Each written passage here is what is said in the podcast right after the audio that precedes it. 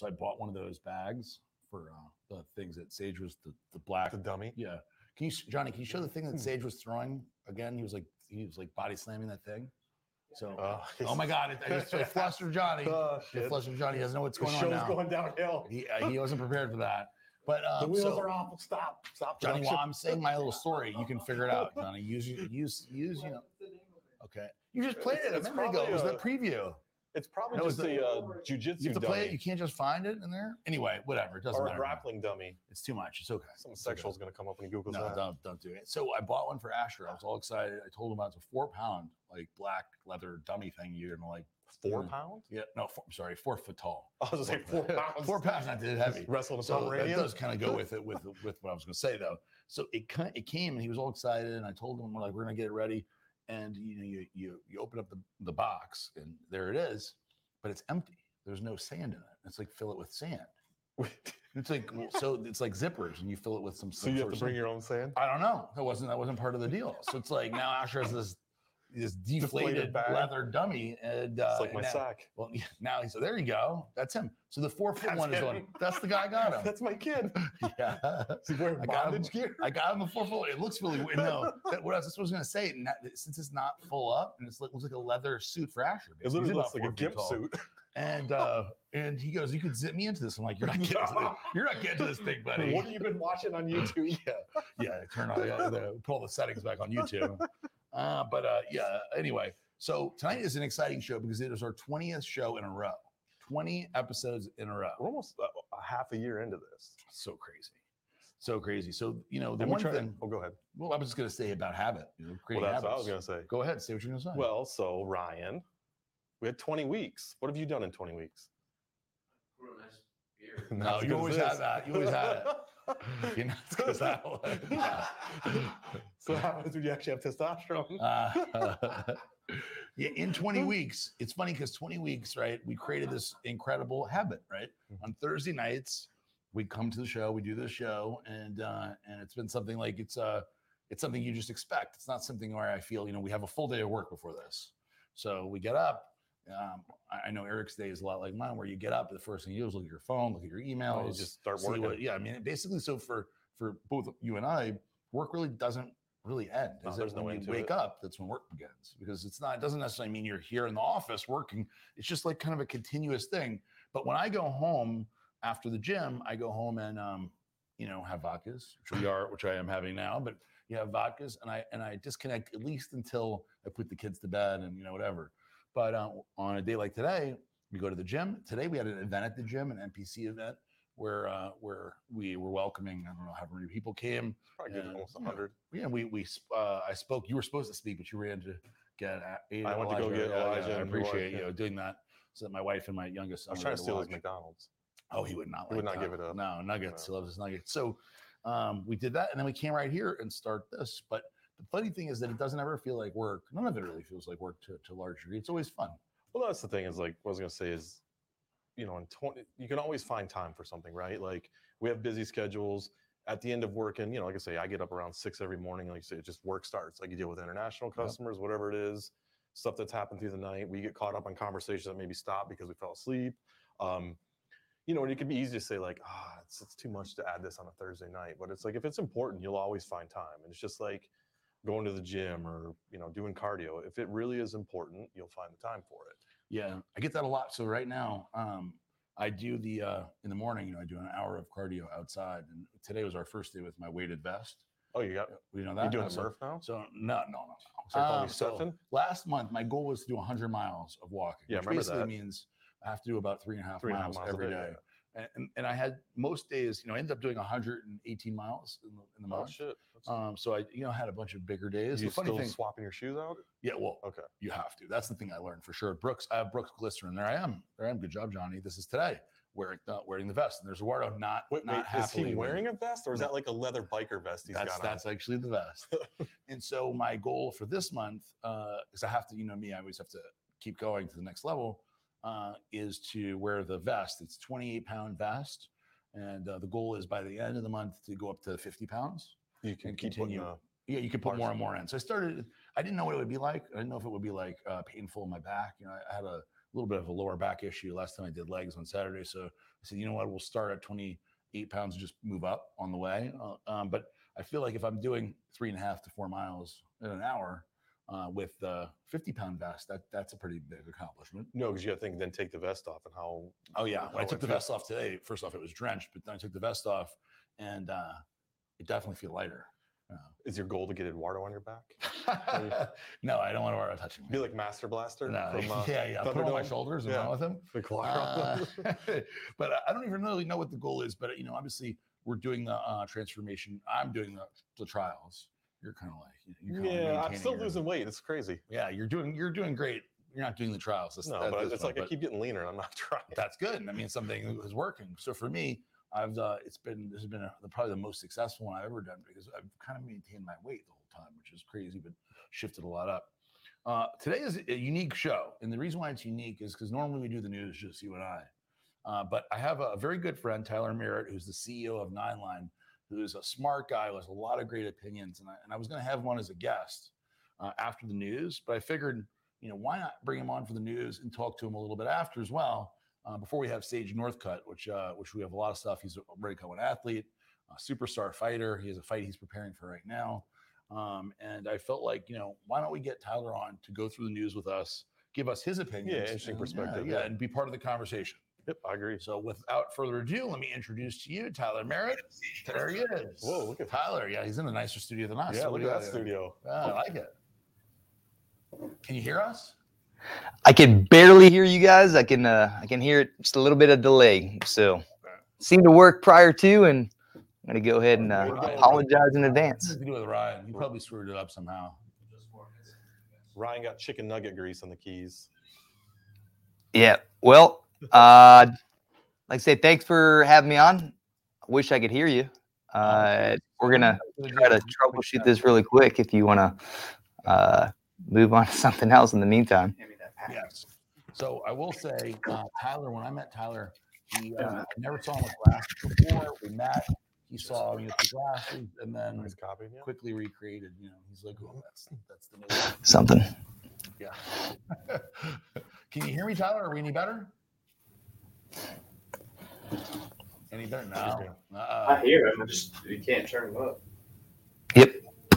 Give another pack. All right. Let's go in first. Tyler says he can hear us. We'll come back. I think probably if he was working before, it's got to be something on their end, right, Ryan? Yeah, because he and I were perfect. Yeah, and he heard me even before. All right, so I would definitely want to have him for the presidential debate stuff. So let's talk about the Hyundai Transformer class walking car production, and we'll come back to Tyler as soon as we get the audio situation fixed. My phone in case he's texting me. So play the slide, Johnny. Let's show this thing. We got to show the thing. Look at this thing. It literally looks like something out of Westworld. It literally, yeah, you're right. I didn't even think about that. It does look out of, like, especially the way the sides open up. Yeah, you. So you're a car guy. I'm kind of a car guy, but you're really a car guy. The question that first comes to my mind is, if this car comes out or whatever, I don't know, you call it a car, would you buy this thing? Not really, because I mean. I get the purpose of it. It's for like these really rough terrains, but it seems like it's more of like a military application than it would be civilian.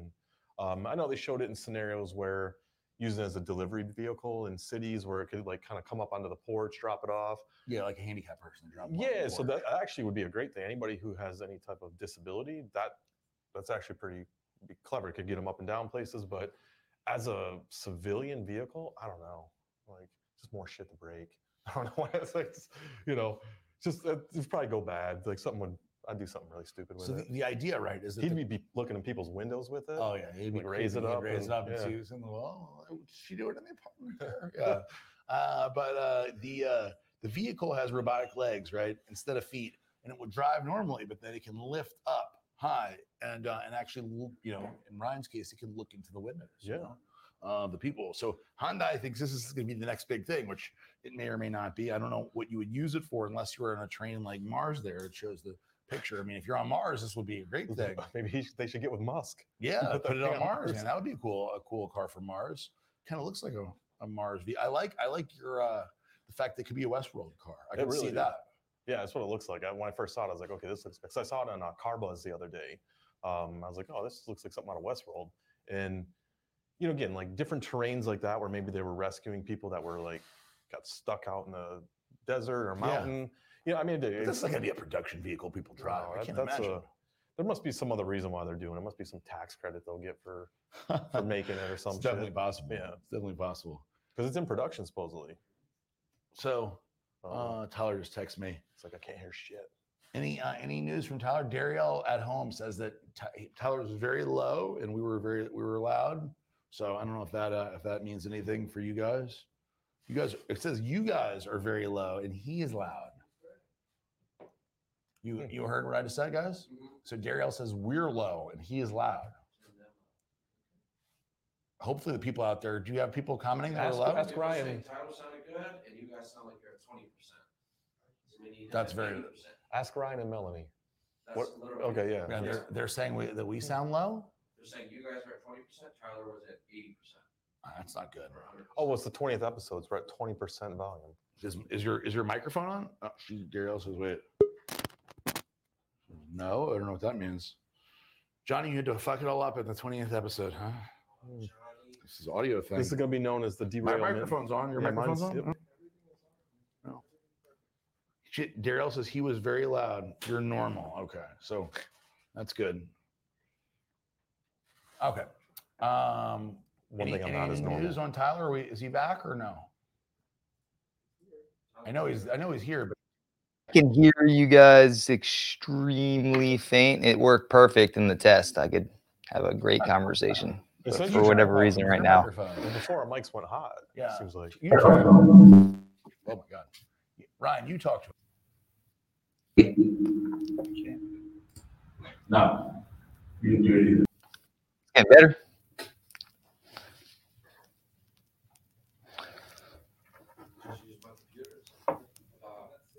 What'd you do? Use this one. So what's going on? Is this microphone? Are these microphones connected to that? To a soundboard.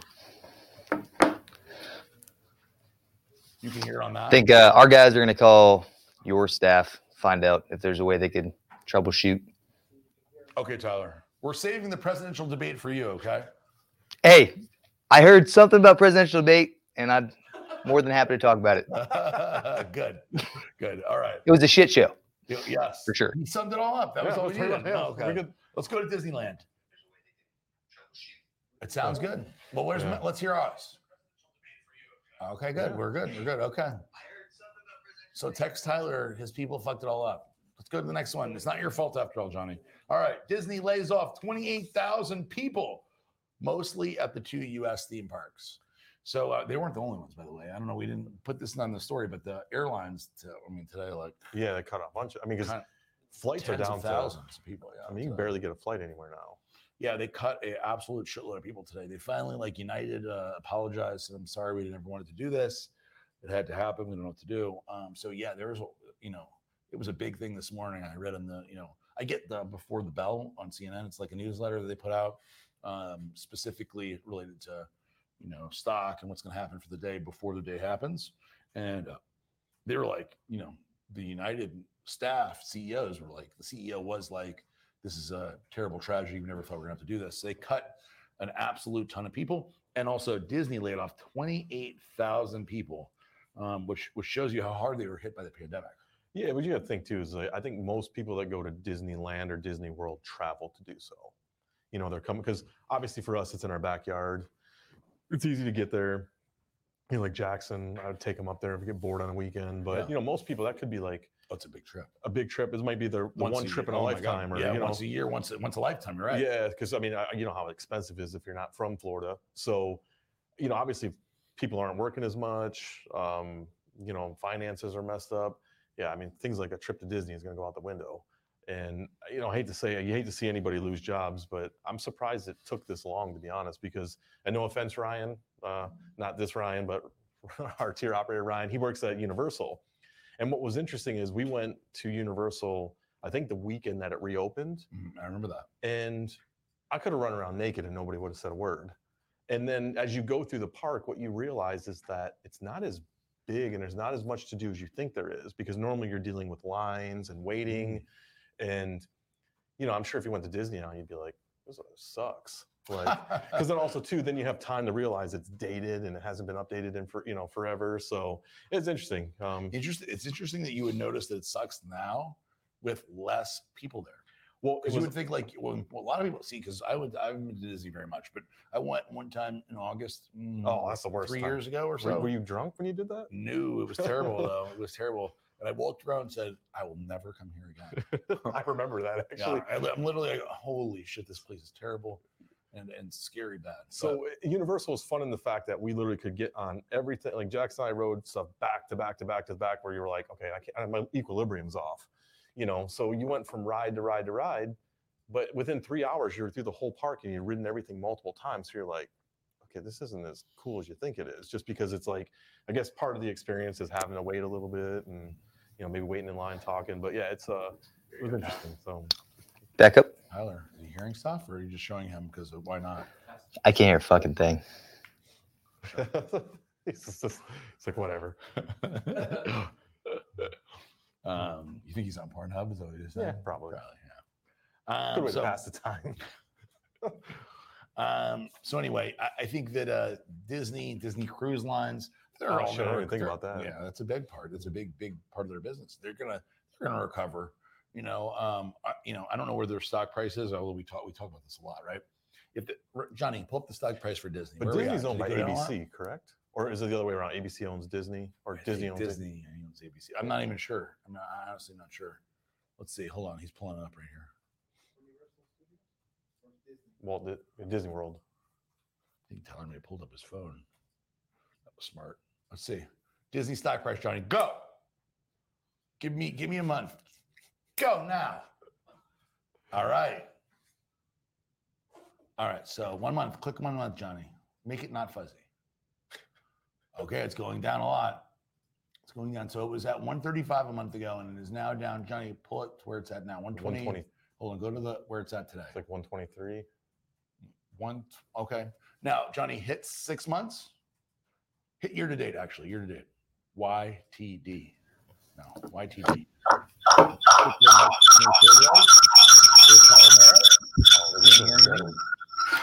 to see what's the worst part. We're just showing you, Tyler. There's Tyler. Yeah. What's going on? What's the price on that Disney stock price, Johnny? You I can't see. Can I just talk to you? To just be there. 85. Okay. So they're not in the Aaron buy yet mode, because they're still way above that. But if they get under 100, that's a pretty good buy for me. See if you can add Tyler's phone there, Johnny. Let's see if we can add Tyler's phone. It's right next to it. That's Tyler's phone. Yeah, looking up his nose. Tyler, can you hear us? We're gonna go old school. I'm gonna play the sound for Tyler. Yeah. Hold on a second. It's his phone. We need to open the sound. Yeah, because didn't oh my God! Look at now. We got this is like awesome. Inception. Like one of those high school teenagers. Hey guys, this is weird. Should be fine. Headphones. I can hear you. Oh, there you go. Do you hear us well? Can you hear me? I can hear you. So you're in. Let's roll with it. Fuck it. No, bring his phone in. Just do the phone. Yeah, there you go. Hey, you want to get one of those things to hold the phone, like right there? Hey, so I'm going to go ahead and apologize for some technical difficulties from our I'm just going to take the blame for this. Everything's my fault. You know, your CEO. Turn the phone this way. Landscape. Oh, turn your phone sideways, Tyler. Nice. There you go. Oh, my God. You're in it. Woo-hoo-hoo. Man. Let me ask you a question. Was the glasses inspired by me? Yes or no? Just be honest. Everything I do is inspired by you. Thank you. That's what I figured. But did I inspire you into helicopters at some point? Yes, I do like helicopters now. I want a helicopter. You're right. We inspire each other then. We inspire each other. And that is what friendship's all about, man. If you can inspire each other, you're doing pretty good. That's great. Doing good. Yeah. So I've got Shelton here. He's going to be holding this thing for however long this takes. So it should be. I hope 2.5 hours. Or 2.5 hours should be fine. I planked for 10. No problem. He planked for 10 minutes earlier. He almost died, so he should be fine. I wonder what happened, like in the interim between Ryan talking to you and you doing it. I have absolutely no idea. That's definitely a first, hopefully a last, but lessons learned, right? Yeah. So, Tyler, you missed, unfortunately, you missed, and I know this is sad, you missed the Hyundai Transformer class walking car, and you missed Disney layoffs, but you're in time for the more important story. We have a few important stories, but the number one thing we really want to talk to you about is Subway sandwiches are too sugary to meet legal definition of bread. That's very interesting. Yeah, so you can't call them bread. They have more sugars. Apparently, they have as much sugar as Oreos, the Subway sandwich bread. So, well, I'm not going to lie. I like Oreos and Subway. So can you make them together? Like if I put them inside the sandwich, that make it healthy? Does it cancel each other out? It may be. I mean, you know, we're kind of into like this like nutrition like stuff over here at Redcon, and I can't say that you're wrong. Yes. I'm not sure. Yeah, so, I mean, it hasn't been disproven. No, there's no scientific studies on that or anything. Yeah. So I'm not a doctor, but I am a pilot, so I feel like it could be right. Wait, you told me you were a doctor in that van that one time. Yeah. What's the next question? All right. So this is the big one. It's not going to be another Subway question. It's 600-foot long, Tyler. Well, first of all, isn't this? This is 6 inches. So yeah, I'm a big. Yeah. Where do you measure from? I'm an Irish carpenter. With precise units of measure. There you go. So with that in mind, presidential debate. How do you measure the presidential debate, Tyler? From the how do you measure a shit show? I have no idea. The unit of measure could be the amount of garbage that came out of my favorite Sleepy Joe's mouth, which I don't know if it was actually his own words or whoever was talking into his ear. But I feel like both sides could have done better. I feel like some high schoolers probably could have done better. I personally enjoy debates where people allow the other people to speak, even though a lot of it coming out of their mouths is absolute garbage. I'm a big fan of our president and his policies, and I've never shied away from my opinions. And I was actually fortunate to be able to go and watch the debate in its entirety, except for the parts where the loud female next to me was screaming at the president, calling him a racist, which I then asked to show me one example of when he's ever been a racist, because I've met his family and I know a lot of people who interact with him, and I've yet to actually see something that shows that he's racist. But somehow this entire debate's come about condemning white supremacy and him being a racist, which is completely off context. And in my opinion, as a business owner and a former military guy, you know, I don't see white supremacy prevalent throughout the country. You know, I've got my best friends are black. My wife is ex-wife's Hispanic. I just don't see it as a major issue, but it seems to be the only thing that people are talking about.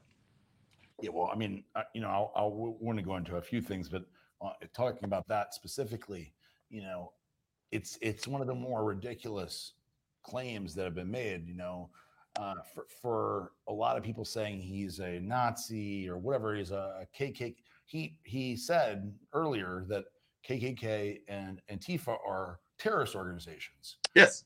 And his daughter, who he obviously loves and is a very important part of his senior staff at the White House, is married to a religious Jew. She converted to become a religious Jew. She observes Shabbos. She's Orthodox, and her kids are also Jewish and raised that way. Some of his mentors in his life have been Jewish. And yes. Then obviously he's had all kinds of people around him in important positions that are black.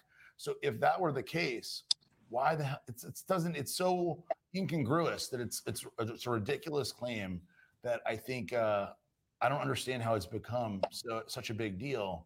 But unfortunately, like you said, Tyler, is that, you know, there was the whole debate, you know, I was hoping for it to be really, really one-sided, and unfortunately, it wasn't. And he definitely opened up a lot of room for people to talk more shit, which is it's an unfortunate thing. In the beginning of the debate, I thought he was extremely strong and and Joe was extremely weak, where you saw a lot of those, you know, senior moments or whatever, right? But as it kept going, you know, there was that one moment where they were like, can you denounce white supremacy? And he's like, sure. But that wasn't the full question. That's where if you ask a loaded question, you can form whatever narrative you want. Hey, did you stop beating your wife?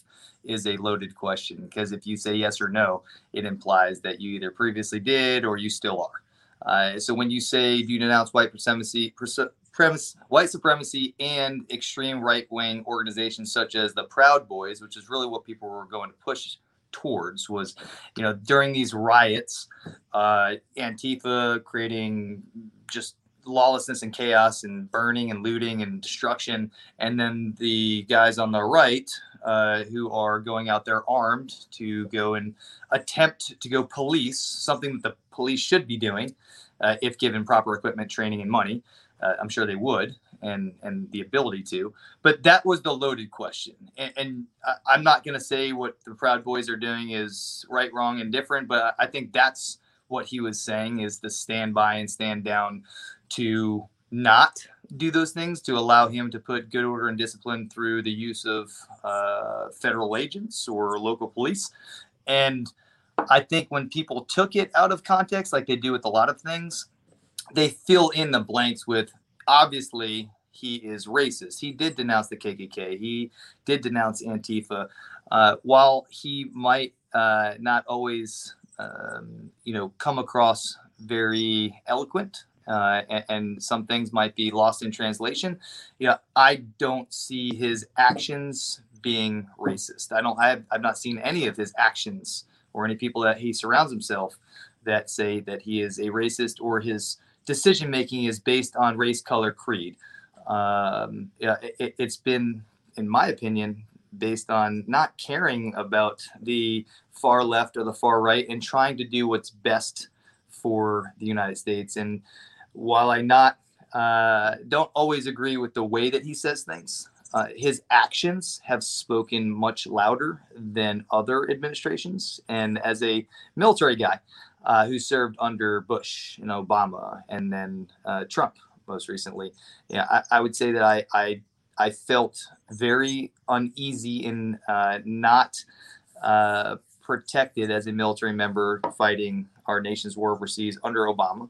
And I felt that the president, when he draws a red line, he is not going to allow people to step all over us. He is going to come and send for my friends who are stuck in Benghazi. He's going to take action, decisive action to protect us. He's going to take decisive action to restore the economy. And do it based on what he thinks is best for the country. So I think that's really what people wanted to hear. They wanted to hear about, you know, what are we going to do with this Chinese-born virus known as coronavirus? So what are we going to do to rebuild our economy? What are we going to do to, you know, ensure that our military remains, you know, the best and most well-equipped in the world? Those are the things that are important to me. And for some reason, race has become this distractor, you know, that this individual is a bigot and a racist and a sexist. I just haven't seen his actions speaking to that, in my opinion. So you mentioned the military with Trump, and you have a unique perspective because you did serve under all those presidents, and you said you didn't feel as secure before with Obama, and I'd like to hear just a little bit more of that. What does that mean for you, somebody who was, you know, very active during those times versus now? If you're right now on the front lines, how is it different? Well, some of the things I can't really talk about. I did spend most of my time in special operations, and we did things, you know, bad things to bad people and all around the world. You know our friends Eddie Gallagher. We've had to, fight in clandestine wars where we don't want to be left for dead. If you look at what occurred in Benghazi, it was a travesty. It could have been avoided. We had rapid response forces like myself ready to go and help our friends who are in need, and couldn't be bothered with the administration. I think they were more concerned with the political fallout than they were about the people on the ground. And I've seen that this president cares about our warfighters. You know, when Eddie Gallagher was wrongfully imprisoned, you know, he took divisive action. When our service members are overseas and things need to occur, which again, some of these things I really can't talk about in the specifics, you know, he will take very quick and divisive action as opposed to getting a board of political minded individuals with no real military background to explain the ramifications of, you know, hitting a target in Abbottabad and taking out bin Laden. You know, probably could have been done much earlier. But when politics drive all your decision making, military members become political pawns. Yeah. So one of the things that, so watching the actual debates, one of the things that really struck me is that I didn't understand, and I guess it's maybe it's you know, trying to get more viewers and, you know, the whole getting more clicks thing is that, you know, they could have very easily turned off the microphone. So if I was the host, right, of that debate, then I would have said, okay, it's your turn, and then turned off the microphone of the other person. Instead, they allowed both people to kind of like fight it out. And of course, Trump being the aggressive, you know, guy that he is, which is honestly the non-politician aggressive guy that he is. That's a lot of why he got elected. People don't want that. But, you know, you got to see maybe a little more than people were wanting, or maybe that he even should have towards the end, right? Whoever controls the media allowed that. Yeah, and they allowed more of that going on. You could have been very easy to say, okay, 2 minutes, turn off the mic, 2 minutes, turn off the mic, and it would have changed the dynamics of things quite a bit. Trump could have still said wrong and all this other stuff, but he just wouldn't have heard it, right? And that was interesting that you know, Chris Wallace would say, no, stop, but it just kept going, right? Yeah, kind of let it go. What do you think, Tyler? Uh-oh. It disappeared. Did we lose Tyler? Guys? Uh-oh. Hold on, Tyler. We're trying to bring you back. No? Johnny, what happened? He went through a black hole. Singularity. It's gone. Okay, hold on. Oh, he said the wrong thing. He got taken out. Shit, we lost Tyler for good. I'm sure he's coming back in a second. So that I mean, that is something that you notice too, where it's like, what's the point of this? To make him look like an asshole. To make them all, yeah. I mean, like, you know, I mean, honestly, he was, you know, the one thing people say is that Trump's a bully, right? And it made him look like one because if you don't turn off the mic, he can't help himself. Yeah, it's because he's got an ego. I mean, I'm not saying, and he's on. Everybody's watching, so you know he probably felt like the need to have to go in on him. Oh, you could call back in. Hello, who are you? Oh. Tyler with long hair. Maybe that side of the camera doesn't work. It's Tina. So anyway, that was something that I noticed, and I think that was very informational, transparent. Where it's like, well, what's the agenda of this thing? You know. Well, yeah, because this thing, because I don't really care about politics. I care about policy, because that's what's important, right? Like 100%. Yeah. And there really wasn't any talk about policy and what Tyler mentioned about COVID and things, you know, what's really important in this country right now. We didn't really get down to any of those topics. No, it almost like it was intentional to let him fight. Yeah, there you go. He's back. We got this back. So kind of just like the president, I'm going to take divisive action tomorrow, and my team will never leave until this is fixed. So we got this again. And again, I'm a nice guy. I get along with most everyone, but when it comes down to it, you know, I'm also a leader and I'm also a boss. And I think Donald Trump is more of a CEO and a boss. And it's hard when he listens to a bunch of crap coming out of the mouth of someone right across from him when they ask very specific, poignant questions. Are you going to stack the court? Are you going to get rid of a filibuster? Are you going to make fundamental changes to our government? And when you are asked that question and your opponent is shuffling through his note cards and waiting for someone to talk in his ear, and he gets flustered, and then he just says, you just need to vote for me. And you hear Donald Trump in the background saying, he's not going to answer the question. He's not going to answer it. He's not going to answer it. Because right or wrong, if you ask Donald Trump a question, he's going to answer it. And you may not like what comes out of his mouth, but at least you know exactly where he stands. Are you going to build a wall? Yes. Are you going to increase funding for the military? Are you going to allow the defunding of the police? He'll tell you very clearly where he stands. And I think that's what most educated Americans want to know is, if I'm going to vote for you, what is your plan?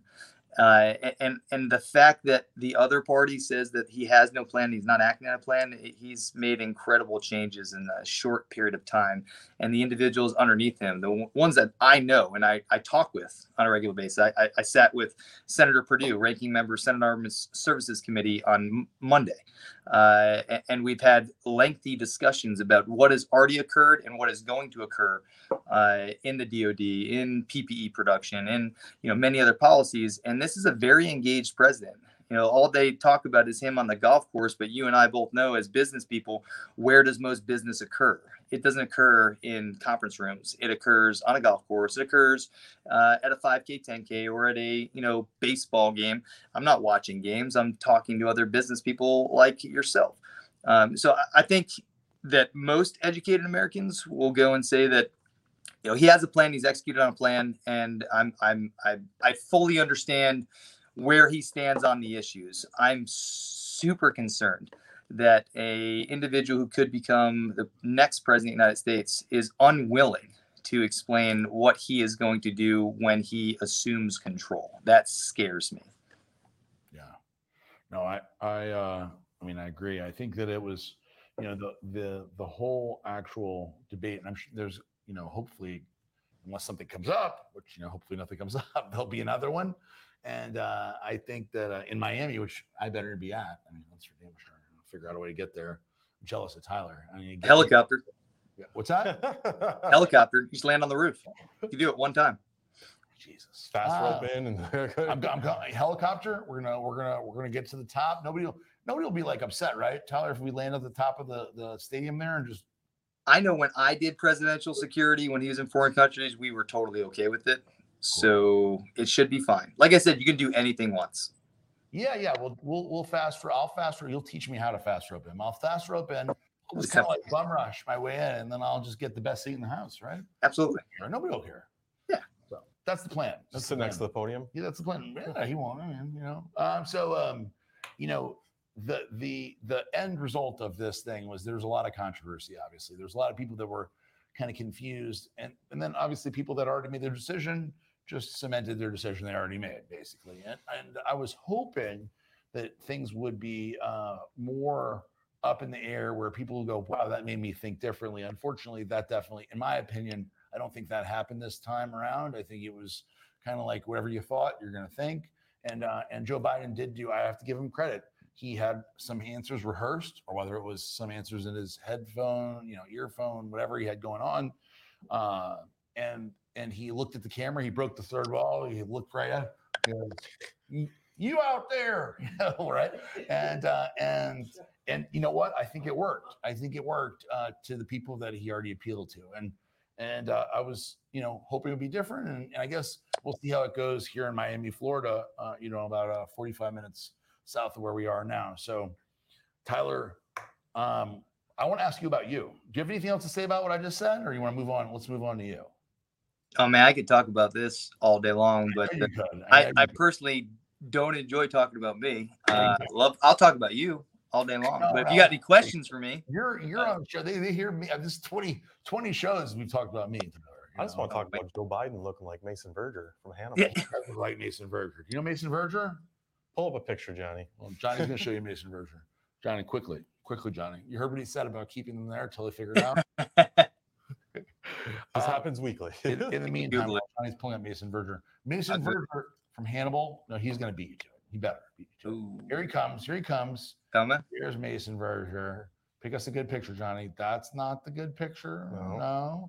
Like that one in bed. That one right there in bed. Up. No. Up. That one's pretty good. There you go. Yeah, there he is. Right, that one, Johnny. Yeah. That one. With him leaning back sideways. There he is. It's Joe Biden.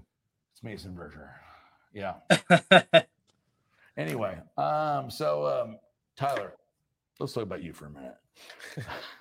Sounds good, brother. When did you know you wanted to be in the military? So I guess we should preface this, right, by saying you were a helicopter pilot.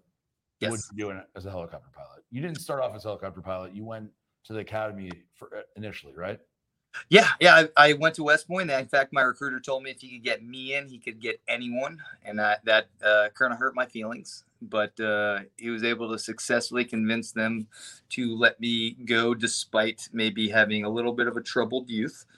Had the opportunity to go to that school, which, you know, great place to be from, not necessarily at, you know, graduated decent enough to go to flight school. I gotta ask about West Point. Let me ask it for a minute. So I know nothing. I've obviously never been there or anything, even though we're supposed to go for an event. Yeah, what was that called? The bonfire. The Army Navy. Yeah, well, next time we'll go. But especially if you're going to go, if you'll go with me, we'll go for sure. Well, we throw the largest tailgate at Army Navy. Just saying, it's me, Barstool Sports, and a bunch of other people. It's a lot of fun. So we're going. We're invited. That's what you're saying. But we didn't end up going. But I've seen and watched and read about West Point. West Point doesn't seem like a very fun place to go to college. Seems pretty hardcore. Was that your experience? Yeah, very perceptive. Not fun at all. But, you know, I met some of the greatest humans in the world that are still my best friends. You know, that still interact with me on a daily basis. And, you know, through all of that, the trials and tribulations of you know, academics and sports and, you know, the military training, you get to see what you're made of, you know, mentally, physically, spiritually, and it prepares you for going into the service. You know, I think I was much more prepared than my ROTC brothers, but, you know, that's my opinion. And it set me up for going to flight school.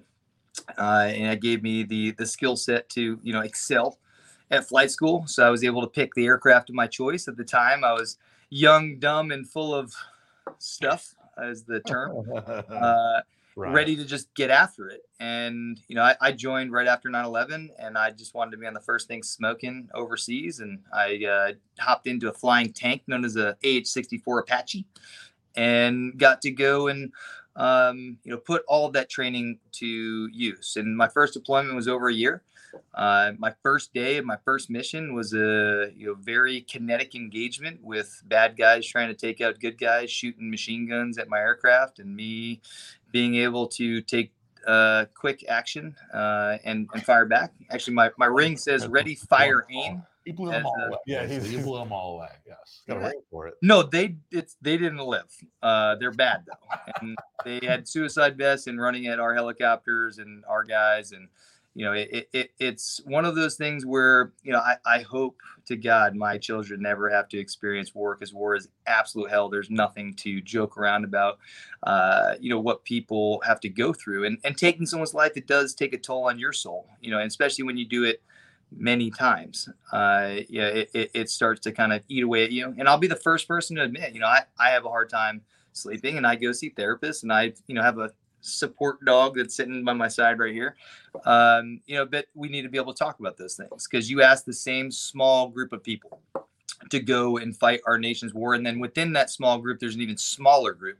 You know, I was fortunate to be able to assess and go to the 160th, the Special Operations Aviation Regiment, SOAR, Night Stalkers, incredible organization. But again, that's where you have an even smaller group of individuals going and doing the majority of the craziness. And after, you know, a while, it takes a toll on you physically. I was medically retired. You know, I've got a few issues from the military, but I wouldn't give up a day. You know, I enjoyed every second. That first deployment really took a lot out of me. You know, I think I went there at about 180 pounds. I was, you know, wrestler. I played rugby. I was in great shape. I came back like 135 pounds. I was 7 days a week. I didn't see the sun. I only was up at night all the time. So the sun was kind of a change coming home. You know, but that's what people go through. And I think that the whole purpose of my organization, you know, Nine Line, is to try to bridge the gap between those who served and those who didn't, and try to, you know, create a sense of patriotism by educating individuals of what our first responders and our military members go through, and then obviously giving back to the community. We've got our big 5K, 10K event this weekend. We'll have our guys that we've built houses for that are, you know, missing limbs, come in, and we'll have a great weekend. And again, I'm extremely fortunate. I have all of my fingers and toes. And there's a lot of people that don't. And I think we need to pay homage for those individuals who gave the ultimate sacrifice or sacrificed much more than I did. And that's kind of the tenets of my company. It's to try to celebrate and honor those who've made the ultimate sacrifice and try to give back and try to really encourage an honest and open discourse within the country about what is patriotism, because it's not racism. Patriotism is, taking care of your fellow countrymen. It's about doing what you can to help others. If you have the means to give monetarily, or if you have the time to go and help build, tiny homes like we do here, try to give back. It means a lot, and it sets the example for your children. It sets the example for your community, and that's everything I learned. And I hate saying it. I hate giving West Point all this credit, but that duty on our country, they do ingrain it in you. And it becomes more than just a mantra. It becomes a way of life.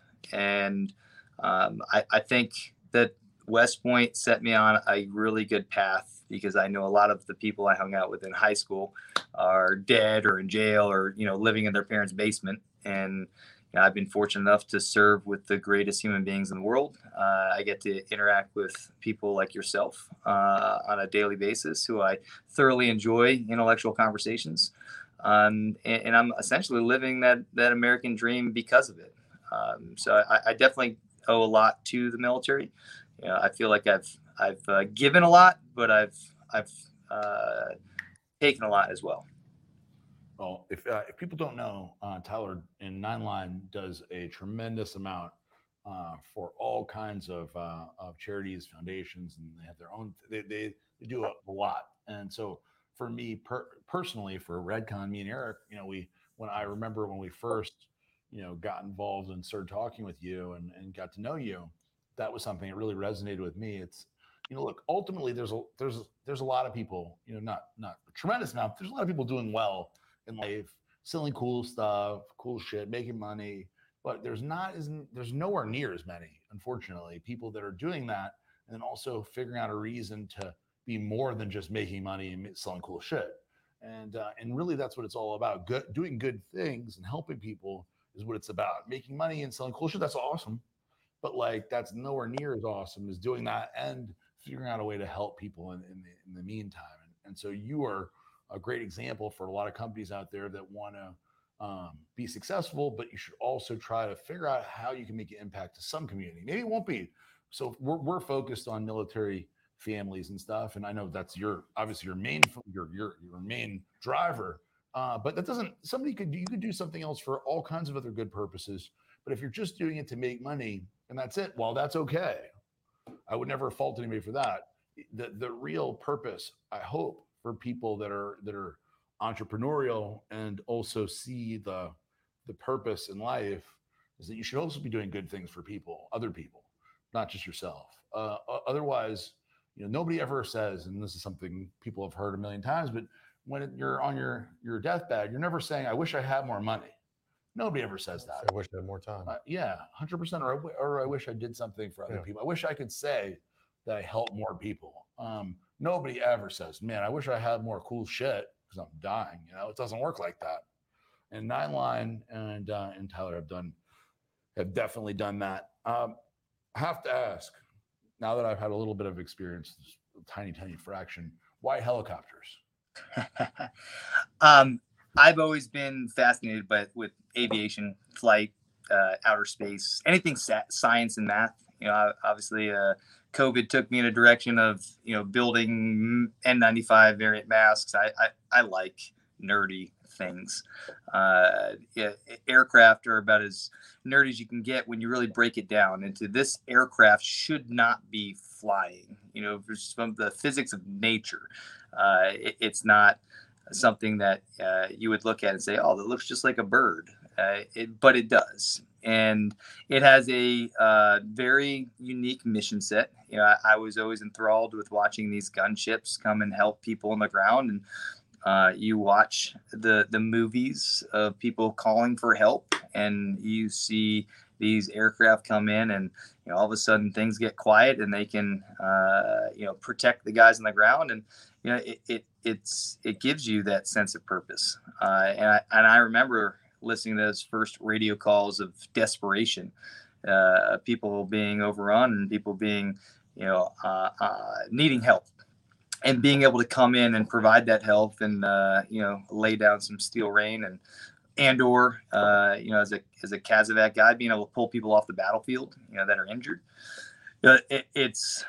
There's really nothing greater than I'd ever wanted to do, was to fly, specifically fly helicopters. And you've had the awesome experience of being able to fly in one recently. I just took one last weekend, borrowed one from a friend. Didn't really tell him what I was using it for. Actually, you know the same person. And then, you know, attached a ladder to the side of it, flew it sideways down my river with my buddy water skiing behind it, just because, you know, you can, and then jumped him over my house for fun. You can't do that with an airplane.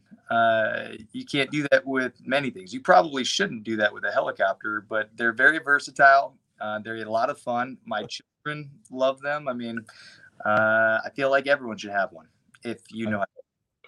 So we're trying to build you a helipad on the roof. We're working on this right now. We have an engineer working. We're going to work on that. So the if you build it, I will. Yeah, I'll build it.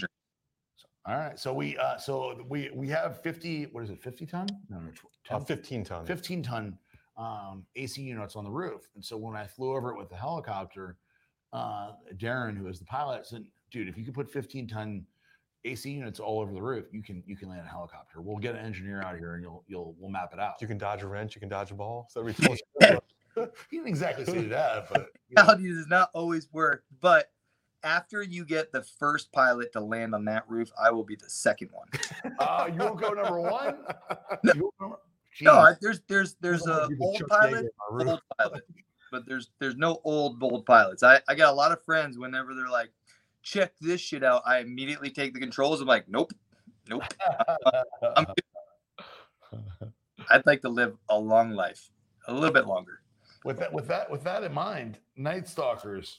So you mentioned, obviously, that's you know who you're with and who you are. Night Stalkers' mission is unique, right? It's not the same as a lot of helicopter pilots in the military. What is the specific mission of Night Stalkers? Well, our mantra is anywhere in the world, plus or minus 30 seconds. The idea is precision.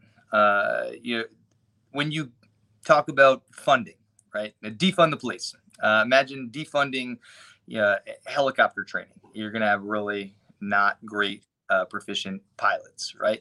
So in the military, SOCOM has a large budget. And of that budget, the majority of it goes to the 160th. It is...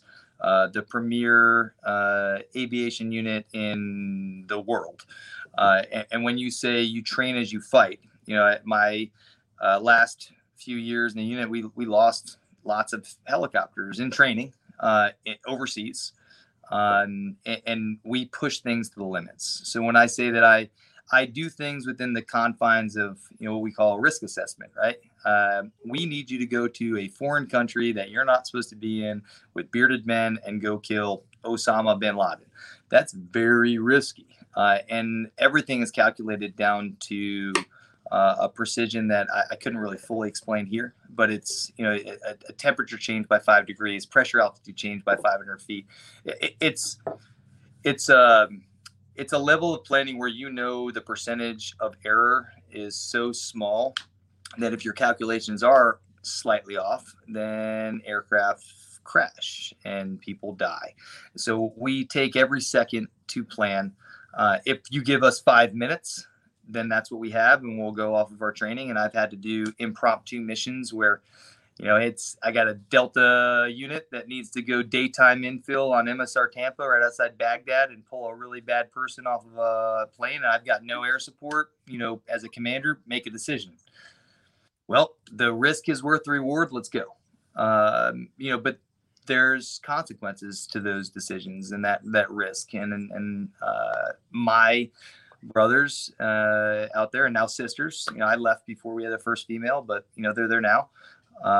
You know, they're willing and able to take that risk day in and day out. And I remember going on some of these just training exercises where Air Force won't go. They won't launch. Coast Guard won't launch. Navy won't launch. You know, regular Army said, absolutely not. Weather's atrocious. We're like, we'll go. Train as we fight. We can take off in 0-0. We can fly in conditions that most organizations require, you know, 3-star generals to approve. And I'm a captain approving these missions.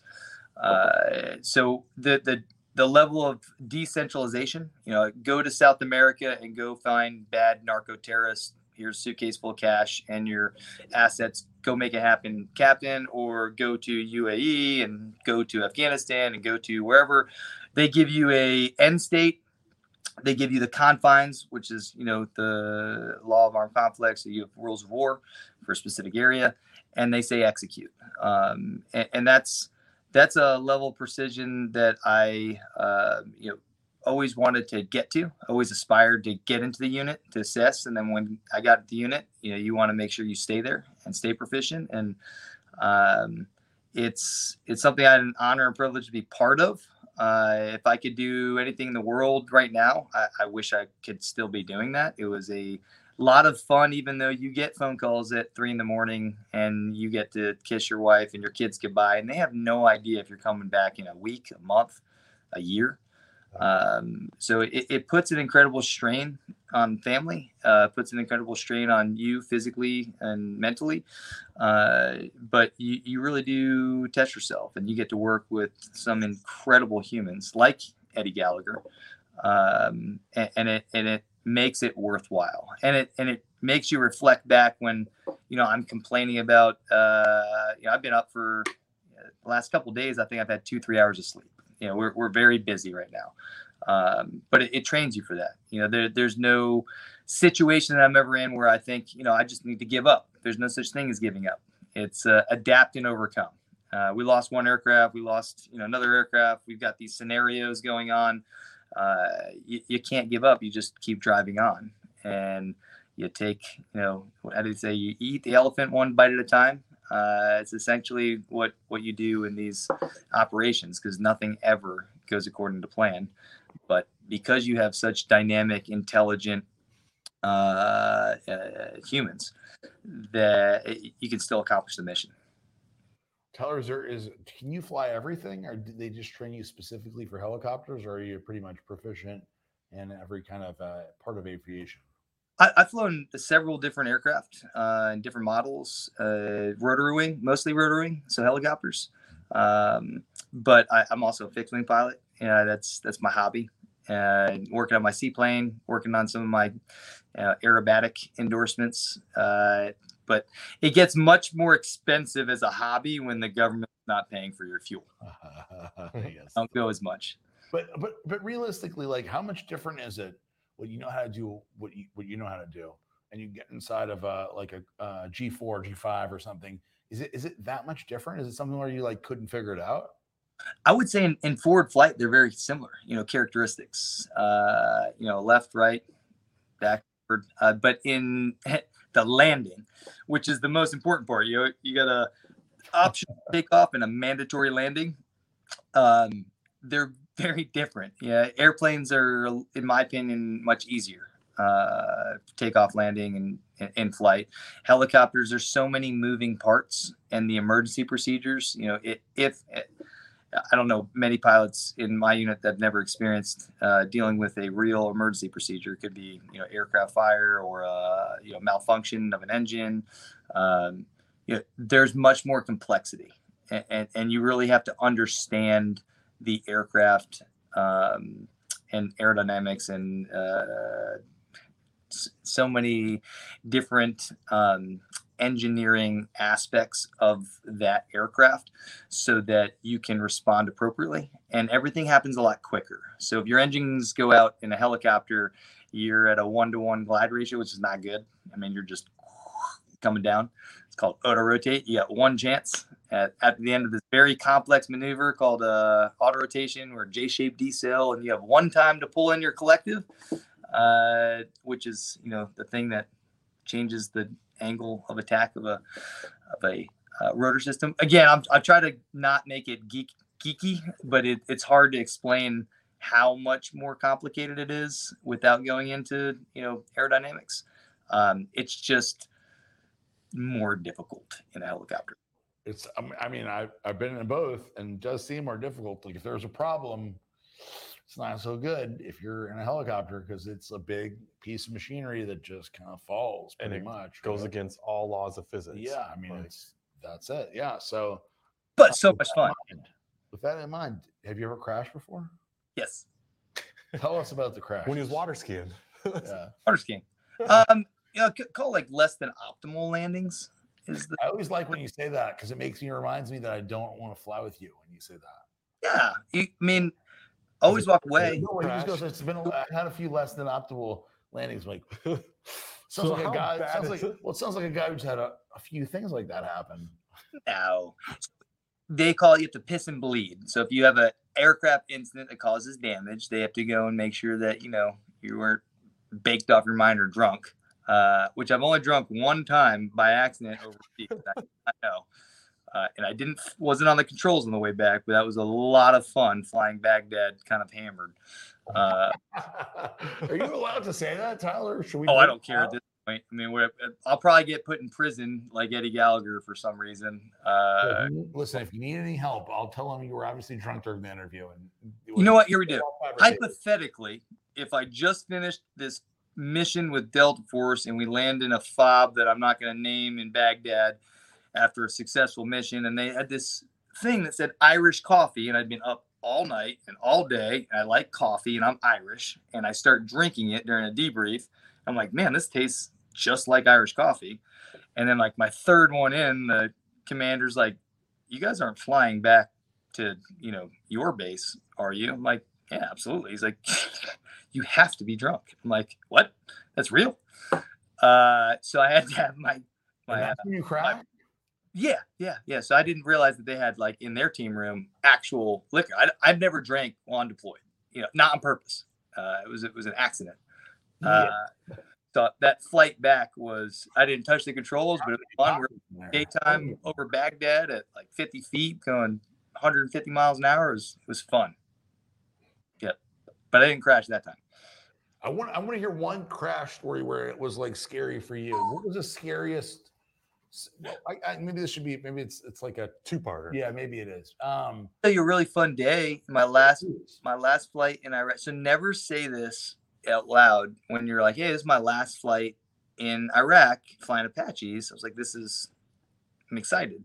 And I had a new PI who's an awesome pilot now, but who's new at the time. Just came from flight school, and I was a pilot in command, you know, young lieutenant. But at that time, I had already racked up 1,000 hours. I was flying 8 hours a day every day, which is unheard of. You know, most people, my colonel at the time, who was an absolute jackass, you know, it's like The Office, but worse, because he was in charge of our lives. He had maybe 1,500 hours his entire career, and he's a colonel. And I, you know, was a lieutenant with over 1,000 hours at that time, because we were just flying so much.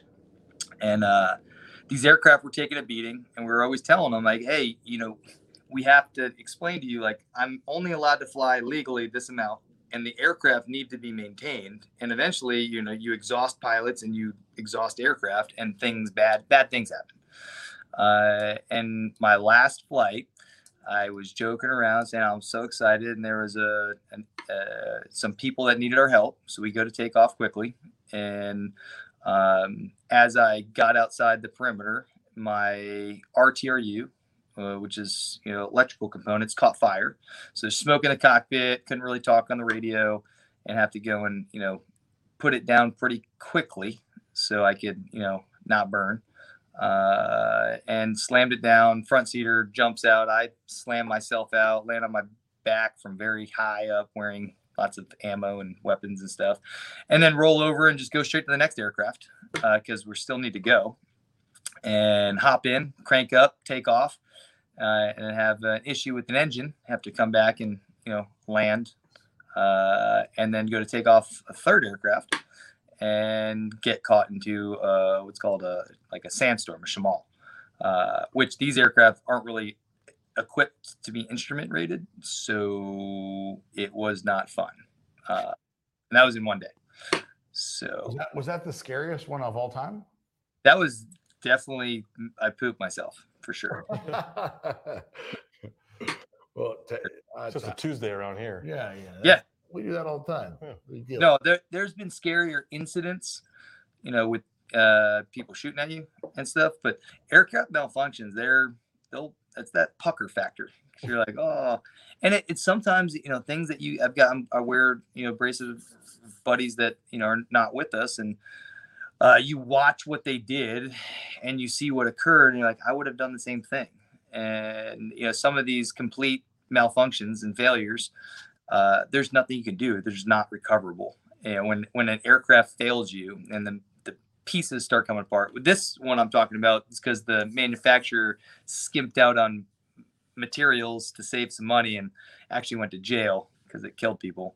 But yeah, that's what occurs. It's a contract, right, between pilot and machinery. You know, you're responsible to know every aspect that, you know, drop of oil goes through the engine, transmission, how everything works. You know, I have to know how every aspect of the aircraft works, from mechanical to aerodynamics to, you name it, electrical. So when something occurs, I can react appropriately, and I memorize the emergency procedures, and I know the numbers, you know, by heart of you know, indicators if something's starting to go wrong. That's my contract with the aircraft. But if the aircraft just utterly comes apart or it gets shot, it's you know, yeah, pray. So Tyler, we're gonna let you run. We appreciate you being on the show, and appreciate you being, you know, a friend of mine and a friend of the brand, Eric's, and being you know, we're kind of like partners together. We make products with Nine Line, we make shirts that are popular, and they sell our products. And they sell our products, and we're going to Savannah real soon. I heard that today. Yeah, we're going to Savannah real soon. So he doesn't even know that, but we're going real soon. Yeah, we have to surprise him at his house. We have to come see the Employee of the Year, Matt Lida. So yeah, Matt Lida's going to be seeing him. You just made a guys whose head is already like this big, just that much. Nice. So actually, Matt and I were watching a debate and texting between him, me, and Undertaker about which island we were going to buy and move to after Biden becomes president. If he does, I really hope he doesn't. No offense to anyone who is a Well, that let's hope none of that happens and nobody has to move anywhere, and we'll you'll be able to stay at your lighthouse, and we'll be able to stay here in Boca Raton, and everything will be okay. Well, they're going to buy Epstein Island. Epstein Island. Epstein Island looks very nice, honestly. I saw a video. Too many. I want to go there. That's not a. It's. I hear it's cheap. But... There you go. It's a deal, bro. It's a deal. Well, Disney going under, you know. Everyone likes a deal, and you could land a helicopter there. I thought Clinton was going to buy it though. I think he made. Yeah, to bury all of his secrets. He's been there so many times, though. He's like, I've been there. Well, I'm gonna buy that for him. I've been there so many times. So, anyway, Tyler, thank you so much for being on the show. We really appreciate it. We're gonna have you back on in the near future. One of the things we do on the show is every, or maybe it's more like 5 or 6 shows now. It's been a while. We do a panel show where we try to have people that have different opinions on stuff. You know, and I would love to have you on a show like that where you can come on and give your opinion, and hopefully we'll have an intelligent conversation, unlike, you know, what we talked about in the beginning, the debate, intelligent conversation where everybody can give their voice, their own opinions, and people can make their own judgments. That's my favorite. I love being educated. And you know what? I always come in and think that, you know, I do have a good amount of information. And a lot of times I leave educated, and sometimes my opinions change. It's this weird thing called democracy where we can have conversations and encourage people to open their mind to other people's opinions. Yes. I mean, we both completely agree with that. And I think that is definitely something that, you know, ultimately you should want to hear. I like hearing other people's opinions. I have no problem disagreeing with people. I like to hear people that have different opinions than mine, because it does make me re-examine my opinion. And it's very unusual for me to change my opinion, but I can. Yeah. I'm willing to do that. And I think that's what you need to be. You need to be open to hear other people's opinions. You don't want to hear somebody that differs with you. That's probably something you need to examine in yourself, right, Tyler? When they just talk louder, it really changes my opinion. And when they yell and threaten, that helps that helps move me towards agreeing with them. It's weird how that works, but it is funny when I do get yelled at or I challenge someone in their opinion. And we have this core debate. Like it doesn't change. My ex-girlfriend was extremely opposite opinion of mine. And I love having conversations with that person. And I always encourage them, hey, you know what we should do? We should go take a trip to any communist or theocratic-based government and like system or country and try to have that same debate. Just let me know how it works out because I'm not going to join you on that. Feel like prison.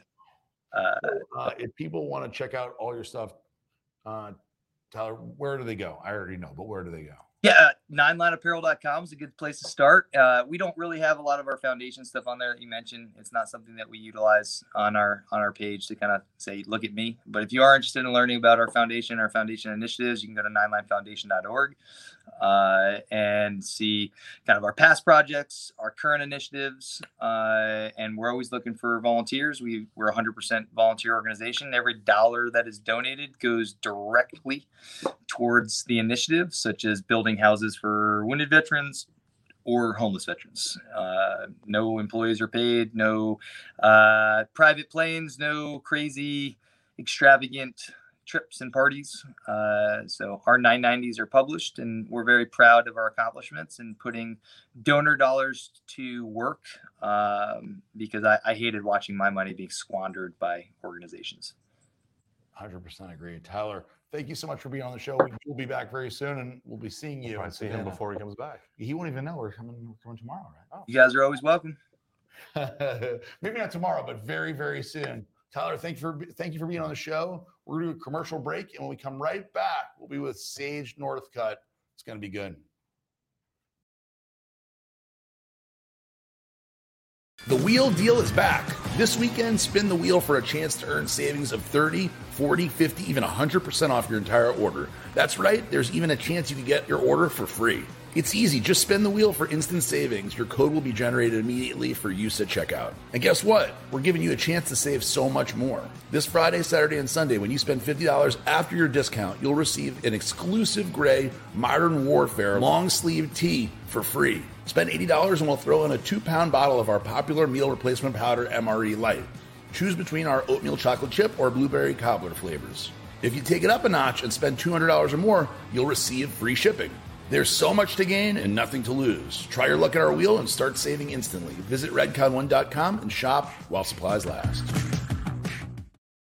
My name is Ben Galloway. And I'm Matt Saracino. We are the Tier Operator Management Team, and we invite you to join the Redcon1 family.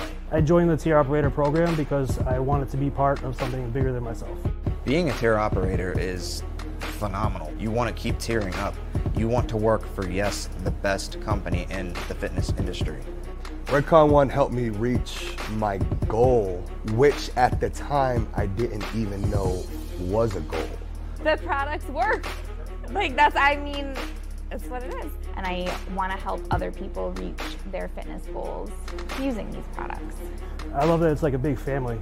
I really enjoy that we can get together at events like this. And it's like, even though we're thousands of miles apart, it's just like we all know each other like we're neighbors. We're not just out here trying to make sales. We're out here trying to change lives. Apply to be a Tier Operator today.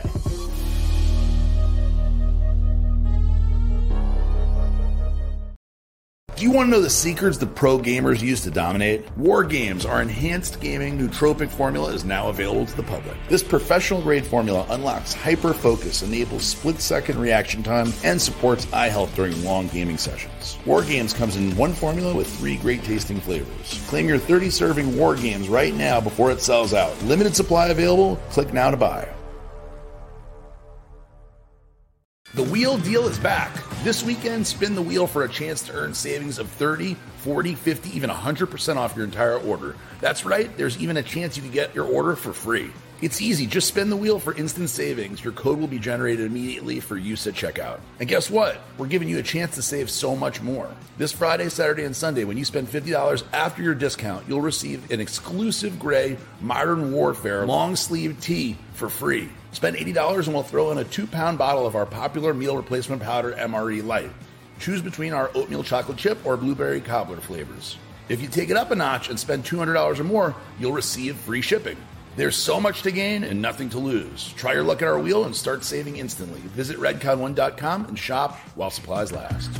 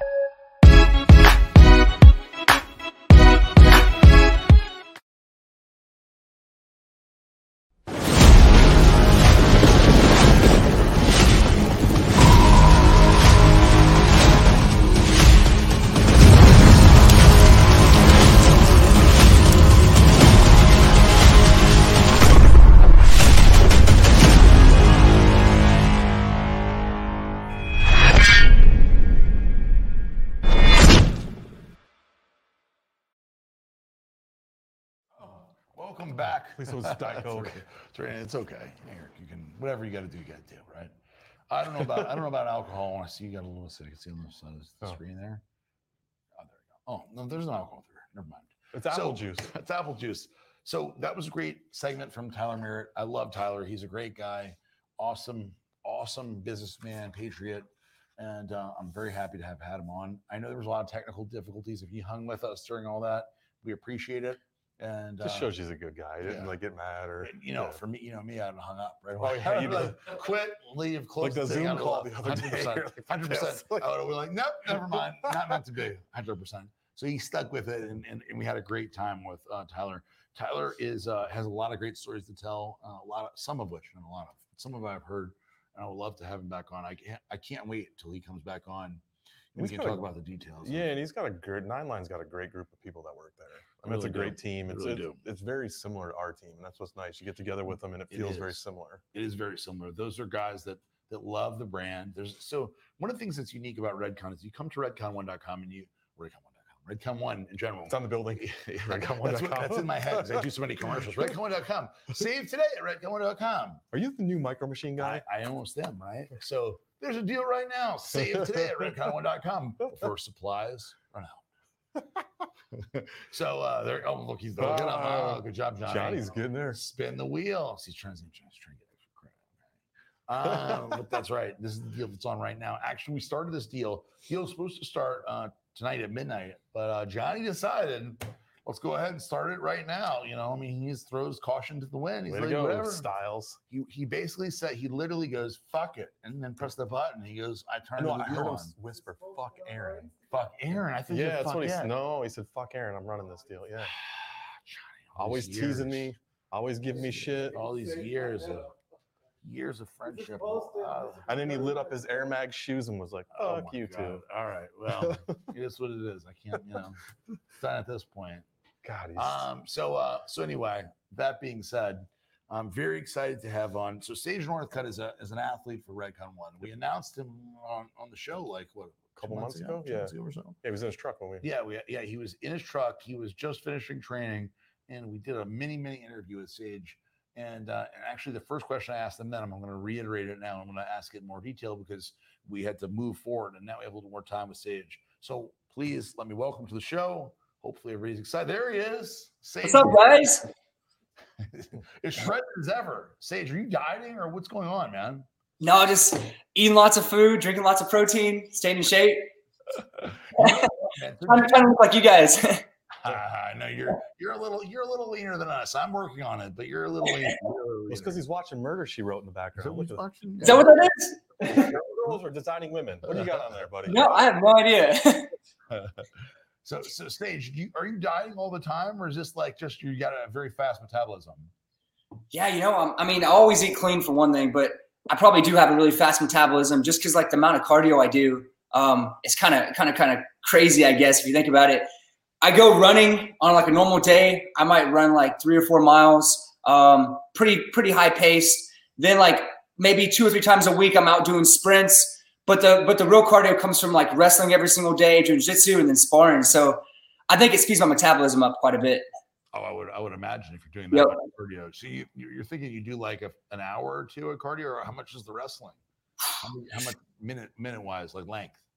Oh man, normally like basically like a daily practice might go. I might train like an hour and a half in the morning, hour and a half to 2 hours. For about an hour or so, you're drilling technique, and then towards the end of practice, you're getting like either 30 minutes or an hour of like high intensity drills, or you're going like full speed like live goes. So like maybe like an hour in the morning, then like in the middle of the day, I'm working out doing my strength and conditioning. So I would say about another hour of cardio and strength training.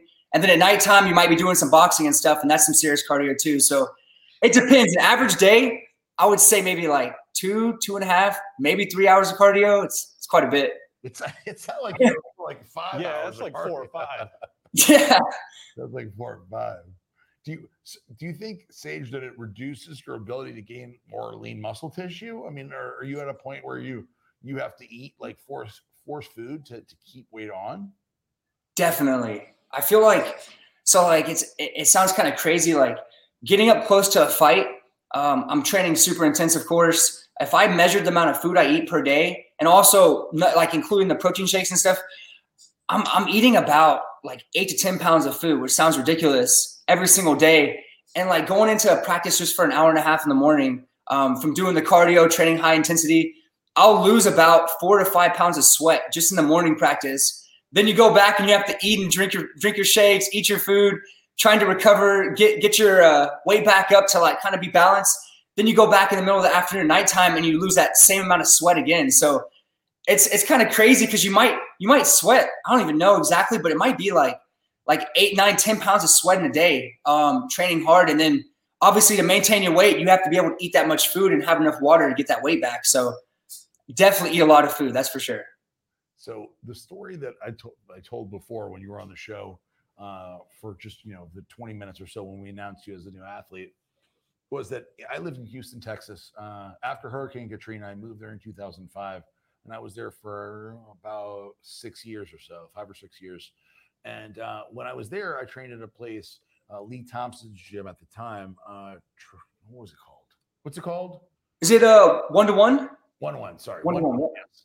It's been a while, so I forgot. But One-to-One, it's not Lee Thompson's gym anymore, but at the time it was Lee Thompson's gym. And then a guy, Lee, ended up buying it from him. He was like a partner, and he ended up buying it from him. And I would drive to that gym, not every single day because I go to 24-hour a bunch too, but I'd go to that gym, and that's where all the competitors were and the bodybuilders were and stuff.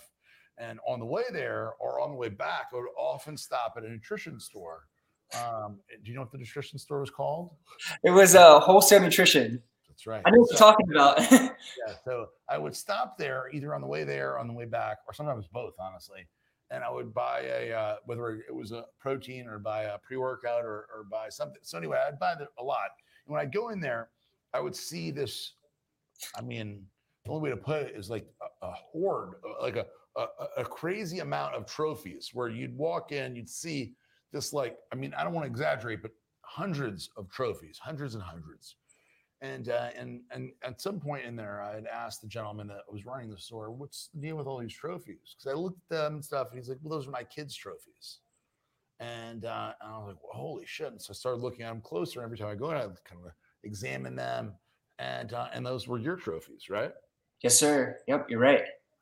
And trophies, they had been trophies that I had won since I was actually about 4 years old. That's when I started martial arts. I was competing all around the world. You probably saw trophies from like Croatia, Russia, Ireland, Italy, all around the world. I was competing since a little kid and probably saw those over in the store. 100% I did. 100%. Yep. I saw every one of them you ever got. And your dad was very, very proud. And I always thought, like, how cool is that? Like that, for my dad I had a great, great daddy, and unfortunately passed away a little while ago, but he was a great dad and he was very proud, but we didn't have anything like that. And if he did, trust me, he'd have been like your dad. So I always thought, how cool is that his dad and him accomplished this, and that his dad was so proud to display him and also to brag about him. So how did that happen? Like, what was the genesis of you being born and then your dad and you, or pretty much your dad when you're 4, deciding this is what his son's going to do? And then how did it happen that you exist? It's kind of like almost like the way I had described is like Tiger Woods. So Tiger Woods at 2 or 3, his dad's like, he's going to be the best golfer in the world. And all of a sudden, you know, he was, because his dad said, hey, this is what you're going to do. And his dad and his son had talent as well. Yeah. So how it started for me was, as young as I can remember, I was about 4 years old. My dad started me off doing push-ups and sit-ups. I remember him helping me out, actually. I think we might have some pictures too. I'm sure my mom does. But he would actually help me do the push-ups. I remember him putting his fingers underneath my stomach and helping me do push-ups. I would try to do 25 straight as a 4-year-old, then do 50 straight. I work up to 100 push-ups straight. And then I would do sets either of a 50 or 100. And by the time I was 6 or 7, I was doing 500 push-ups and 500 sit-ups in the morning. And then I would also do those push-up sets at nighttime too, up until about the age of 11 or 12 years old when I started working out with weights here and there and doing some strength training. So that's kind of how it started for the fitness stuff for me. And then my dad, being one of my coaches since I was a kid, he actually started off teaching me all the karate and martial arts when I was 4. My sister, Colby, she actually started martial arts when she was 7. We're 3 years apart. So she started a week or two before me. And I'm watching her over there competing, and I'm or not competing, but training. I'm man, I really want to do this. Anyways, I kept asking my mom and dad every single day for the week or two while she started before me. I was like, Mom, Dad, can I get into karate? Can I try this? And they went over there and asked the instructor, kept going over there and asking them. And the karate instructor was like, no, I think Sage is too young for this. Being 4 years old, I don't think he has attention span. So anyways, after I think a few weeks of my parents asked him if I can join the karate school, he's like, okay, we'll give Sage a try. So that's kind of how the martial arts started for me, for karate. And then I got into a little wrestling when I was maybe 11 or 12 years old, on and off. And then jiu-jitsu on and off since I was about that age too. And now I fight mixed martial arts. So anything you can think of, it's pretty much all legal out there besides low blows and eye gouges pretty much. Yeah. That's amazing. They're the same rules in the office. Yeah. Same rules in the office. Yeah, we do the same thing. Man, that's nasty. That's messed up. Stefan. Yeah, that was actually one of my questions for Sage. Challenged him. Have you heard about this, Sage? What is it? Stefan, one of our sales guys, he said he thinks he could take you. He's our super athlete. So he's one of those guys that whatever he does athletic-wise, he's very, very good at. He beat everybody in the Murph Challenge that we had at the gym. Yeah. He was a wrestler. He did some mixed martial arts. So, of course, the other sales guys got him going, and he said he would willing to do a match with you. And then, of course, all of a sudden, you wanted $25,000 for him. Yeah, that's funny. Yeah. I know you're talking about. Is it Stefan? Stefan Gatt? Stefan, yeah. Yep. Oh man, he's cool. I was messaging on Instagram back and forth. He's a cool guy, man. I'd be down to wrestle with him or do something. That'd be fun. Do that picture. Hey, looks sick. Yeah, because he's gonna show up like that. Oh man, I'm gonna have to do I guess you could call it a rear naked choke. Don't get him excited now. Yeah, he is very confident. He was like, yeah, he's a kid. I'll take him, no problem. I outweigh him. He'll be easy. And then I think something you said to him, you were like, yeah, that's gonna be fun. Let's do it. That'll be super fun. And then he was like, oh, maybe not. That's funny. You said kind of psyched them out. You said they'll make light work. Oh, I'll make light work of him, and you were laughing. That's funny. So Sage, fighting for you and what you do is what you do, right? It's not, and this is a question. It's not a statement. But so for most people, if you get in a fight, there's adrenaline. There's it's an intense thing where it's you have the fight and flight response for most people where you're scared, you're nervous, or you've been doing it since you're such a little boy. Do you have that same thing, or is it different for you? Yeah, it's an interesting feeling out there. You can't really describe it because I can get out, I guess, in front of the whole entire arena of people. You might have 30,000, 40,000 people in the arena. You can get out there and speak at a microphone. Your heart gets racing and you're like, okay. But then when you get there to fight, it's different. When you get the cage door, you're walking the cage, they shut the door, the cage, you're locked in there with you and one other guy. You have to be able to control that adrenaline. So if you don't control it, I've known so many guys that go out there and they have an adrenaline dump. Their adrenaline gets up super high And then like 30 seconds later, they're some of the best shaped guys in the world, and their adrenaline dumps and they have like no energy whatsoever. So it's a weird feeling. You have to be able to control that. And like one of the things you can actually feel out there and you can hear, like, okay, first off, when you walk in there, you can hear the whole entire audience. But then right when you're about to fight, like the referee's calling you out there to like tap hands and stuff, you hear nothing at all. Like you can't hear your coaches really, for me. You can't hear the audience screaming. All you can hear really is like the footsteps, and you can hear your own heart beating in your ears. So it's a weird feeling. I'm sure Tyler that was just on probably knows a feeling like that, because I can't imagine like what he's gone through and stuff. He's probably had to feel like adrenaline through the roof. So, sure. But yeah, it's interesting for sure. I'm sure you're right. I'm sure when you are in the helicopter and you're manning the helicopter, flying it, and you have bad guys in front of you, and you know you have to blow them away because they're about to kill your friends. You do what you got to do, and I'm sure it's very similar. The only thing I always think is interesting is for you, you know, you've been doing it for such a long time, and obviously haven't been in the cage fighting in UFC or you know anything like that. But you did do Taekwondo. You did do all these other tournaments where it is you versus one other opponent. It's man versus man. It's not a team sport. Even though it may be part of a team, it's not a team sport. It's really on you. So when you're wrestling somebody or fighting somebody, you can't be like, oh, my team's going to get my back. It's just you. So when you get in there, the feeling, whether it's in the UFC, I mean, this is me imagining. I haven't done it, but whether it's a Taekwondo match or a wrestling match, or you're in the UFC in front of 30,000 people, it's ultimately all on you. And the feeling to some degree or another has to be similar, right? Oh yeah, you're exactly right. It is similar. Then also like the feeling like when you win, you're the highest of the high, and then if something happens, it's like high or low. But yeah, that feeling, it's just you out there. I mean, it's not really a team sport. And even though you have your teammates that you train with every day, that kind of makes up how good your performance is out there pretty much. But when you're out there, I mean, it's all the pressure's on you pretty much. You want to make your coach is happy. You want to make your family happy, your friends. You want to make everybody happy that's supporting you. And you can definitely feel that pressure, but you get used to it over time. And I think that's really cool that the more you do it, you kind of get used to that feeling. And you can use that, I guess, feeling that you get to get pumped up out there. Yeah.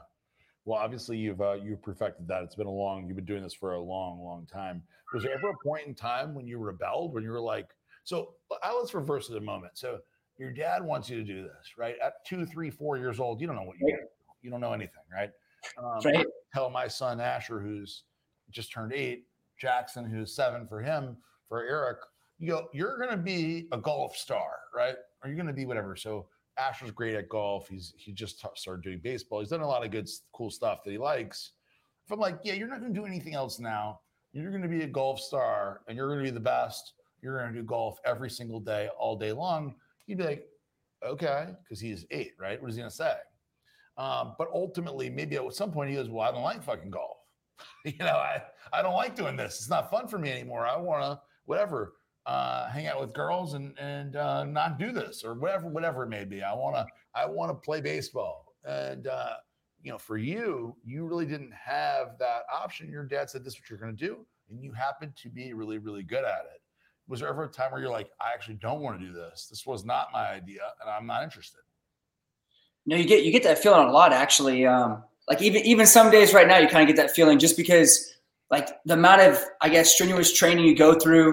You have to have the best cardio from running outside to weight conditioning cardio to you do weird exercise like you're rowing, like doing rows almost like you're rowing a boat, to boxing cardio. There's so many different things you have to kind of be like skilled in so many different areas. You train so hard in all these different areas that you pretty much break your muscles down so much, and you're so sore. There's some days you get up and you had a hard sparring session the night before, and like for a whole entire week or two straight, like your bones hurt, your knees hurt, your ankles hurt, kind of your whole body is kind of like trying to recover, and you're trying to train through that. So there's times like that, especially when you're a kid, where you're like, man, I feel kind of like a grandpa right now. I don't know if I want to go train today and train for the next 2 weeks because I feel so sore. So you get those feelings, but then, I mean, as a kid, you have to have, I guess, your parents being there to be able to push you and drive you to become better. That's a blessing for sure, because I mean, a lot of kids feel that they don't know how to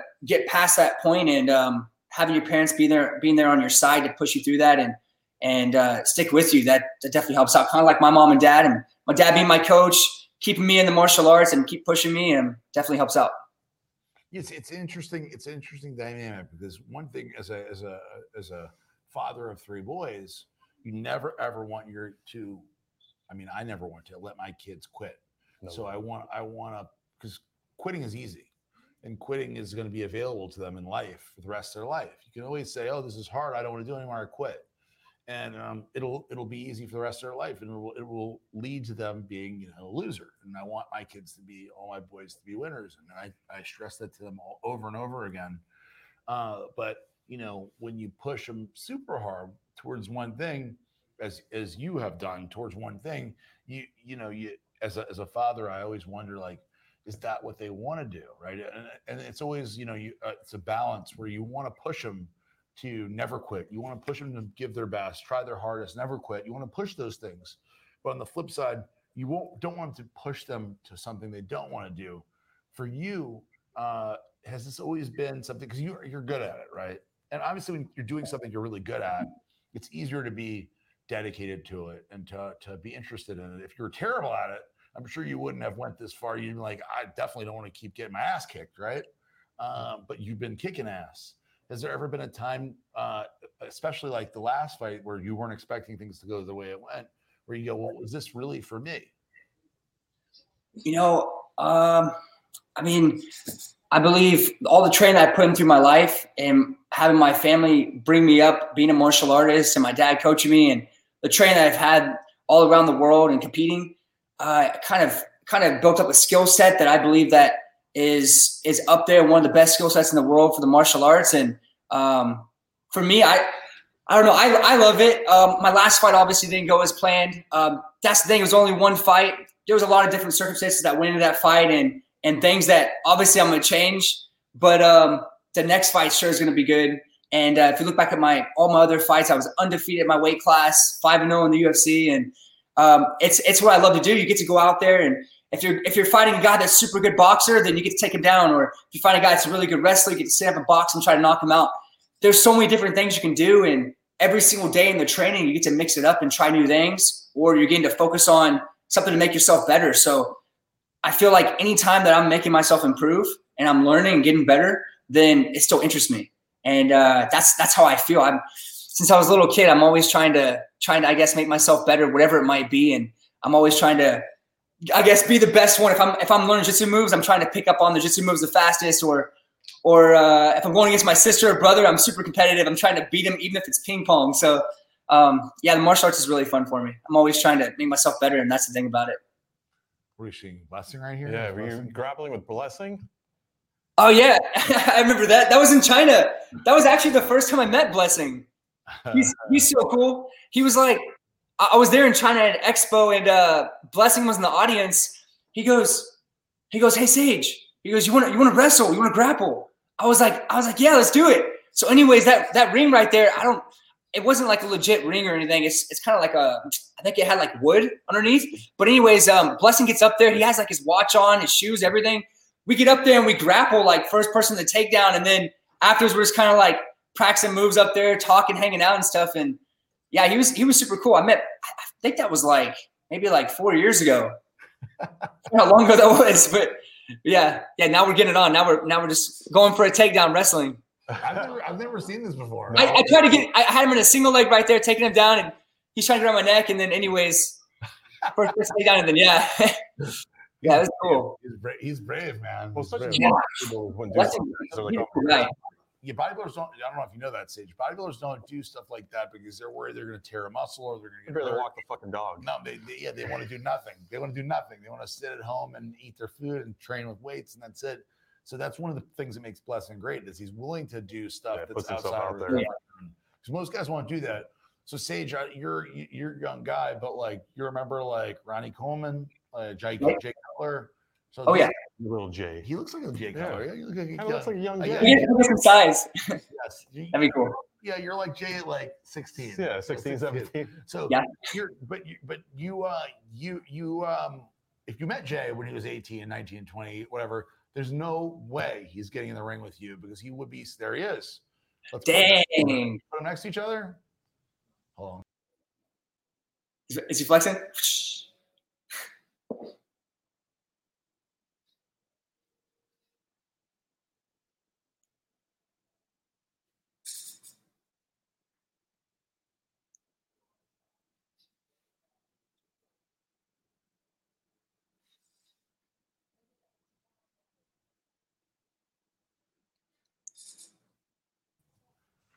Sorry, Sage.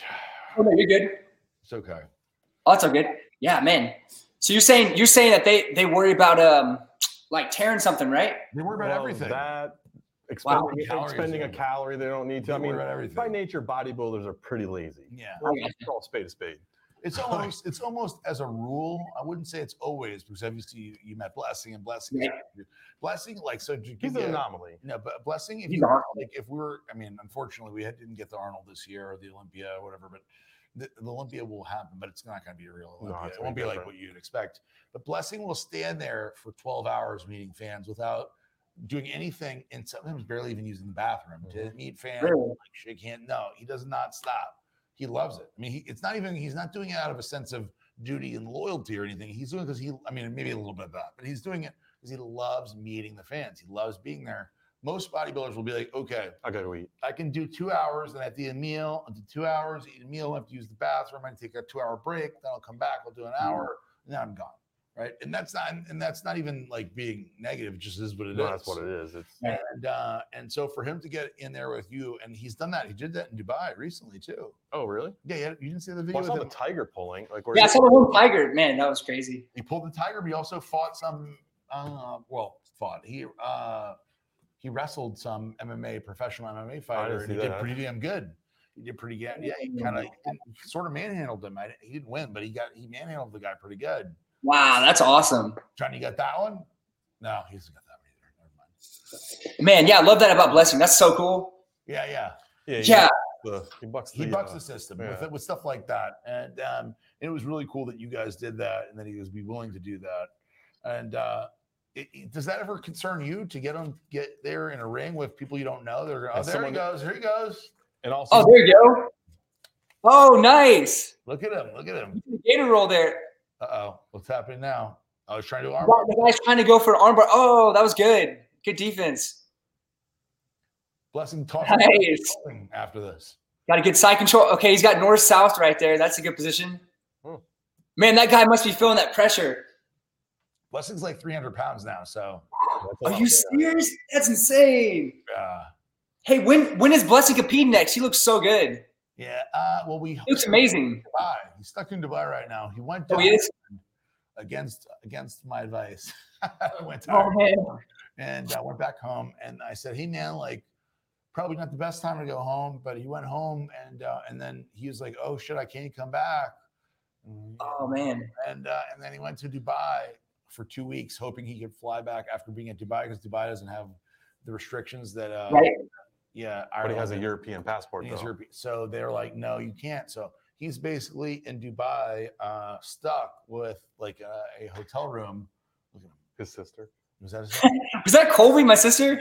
Where is she? Oh, there she is. Oh snap! Yeah. Oh my god, yeah, Colby's crazy. Man, I'll tell you a story. When I was probably like 17. We got in this cage. We were training in the cage before some fights, and I started fighting professional MMA when I was, I think, 17 years old. You're supposed to be 18, but my parents signed off on it, so I was good.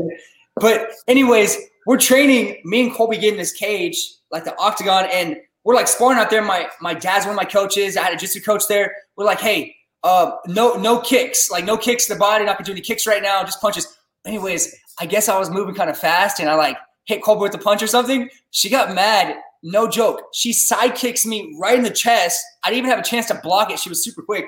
I like flew back like 5 feet, came off my feet. I hit the cage door, fell down the cage like 4 or 5 steps, and hit my head against the wall.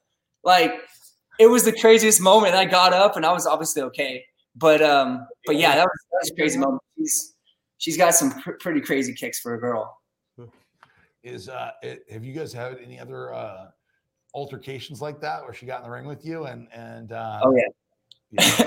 Oh yeah, all the time. Well, my dad. So growing up, Colby was always the bigger one. She's like my height, so I'm like 6 foot. And, we like growing up, my dad had. I guess we turned the garage into a whole entire training room. So we had the floors matted, the wall, the garage door like sealed up. We had like trophies against the walls. Anyways, growing up, Colby was always like 4 or 5 inches taller than me. She was super fast and like. You know how girls grow faster than guys when you're like 11, 12 years old. So anyways, yeah, training outside the training room all the time. She would always get me, and she's obviously super skilled. She's world cry champion, kickboxing world champion. And top of that, she's got really good jiu-jitsu too. But yeah, we've had some altercations. That's awesome. Yeah. Do you have any other brothers and sisters, or is it just you two? I do. I have a younger brother. He's actually bigger than me, which is crazy. He got my genetics from my mom's dad. My mom's dad's 6'7". Oh. So and my mom's sister's 6'1". So he got those genetics. My brother's like 6'3" ish. He's pretty big. He just turned 21 actually. Is he a fighter as well? So he is trained to fight. Unfortunately, he had an ACL surgery a few years back. So he's been kind of like honing up on his jiu-jitsu skills. So he's like getting super high level in jiu-jitsu right now, and probably going to fight in the future. That's cool. It seems like your family, literally all of them is kind of bred to fight, right? Right. Yeah, exactly. My brother, something crazy. My brother is so strong. Like the other day working on the gym, he was squatting. I think I probably have a video on my phone. He was squatting like 6 something, and he's only 21, and like he's got like freaky strength. He benches like 4 something. I think for like reps, like 4, I don't even know, actually. I have a video on my phone. I have to show you guys later. Yeah. But yeah, he's got some freaky strength. And your dad was a bodybuilder, right? If I remember correctly. Yeah, he was. So he did some bodybuilding, but he used to power lift. So like, I remember like, okay, so the store you walked in, Wholesome Nutrition a while back, and had like my trophies.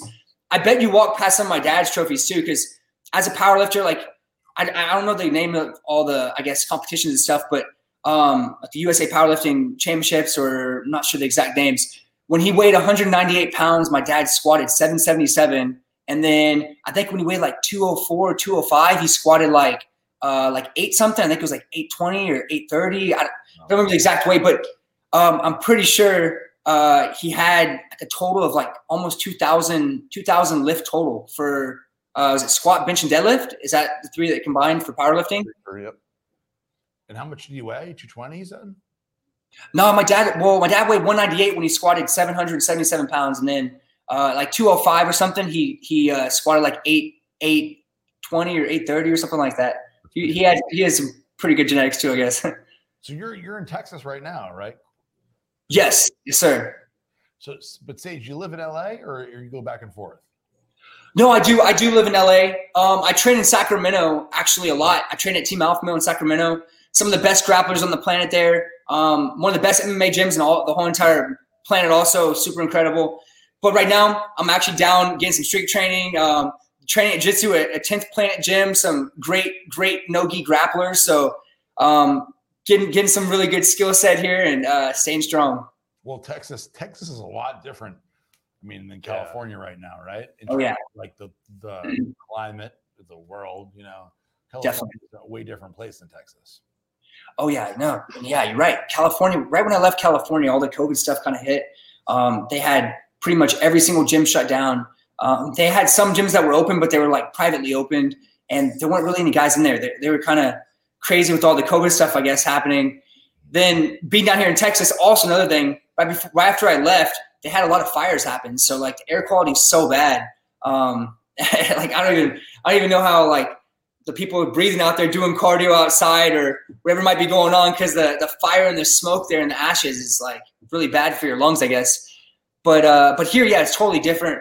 The weather's pretty nice. Everything seems to be pretty good. The gyms are open here. I've been training jiu-jitsu really hard, trained at the grappling gyms over here, and getting it in. So your future wife, right? You're engaged now. She's an actress in Hollywood. Is that correct? Yes, sir. Yep. Yeah, she's awesome. Is she there with you now, or is she filming soon? Actually, she's going to be here tomorrow. She flies in tomorrow. She was here, but she had to fly back out to LA because she actually records for a show called Trolls. It's like the the cartoon show on TV on Netflix. Yeah. She's the voiceover for it, for Poppy, one of the trolls. And then she also does a show called Amphibia. So every week, pretty much, she flies out there and she has to do recording for Trolls and Amphibia. And then she's also getting ready to film her show called This Is Us, which is on TV. That's a big show on, what is it, like ABC? Or that's a big show. Oh yeah, really good show. Yeah, she's a great actress. She's super skilled too. Like her voiceovers, so good. Like all the cartoon shows on TV, she's got like the coolest voice. How'd you meet her, Sage? What was that? How'd you meet her? Oh, okay. It sounds interesting. Actually, I was making a post a couple years ago for it was National Puppy Day. I had my dog. Anyways, I did the hashtag like National Puppy Day.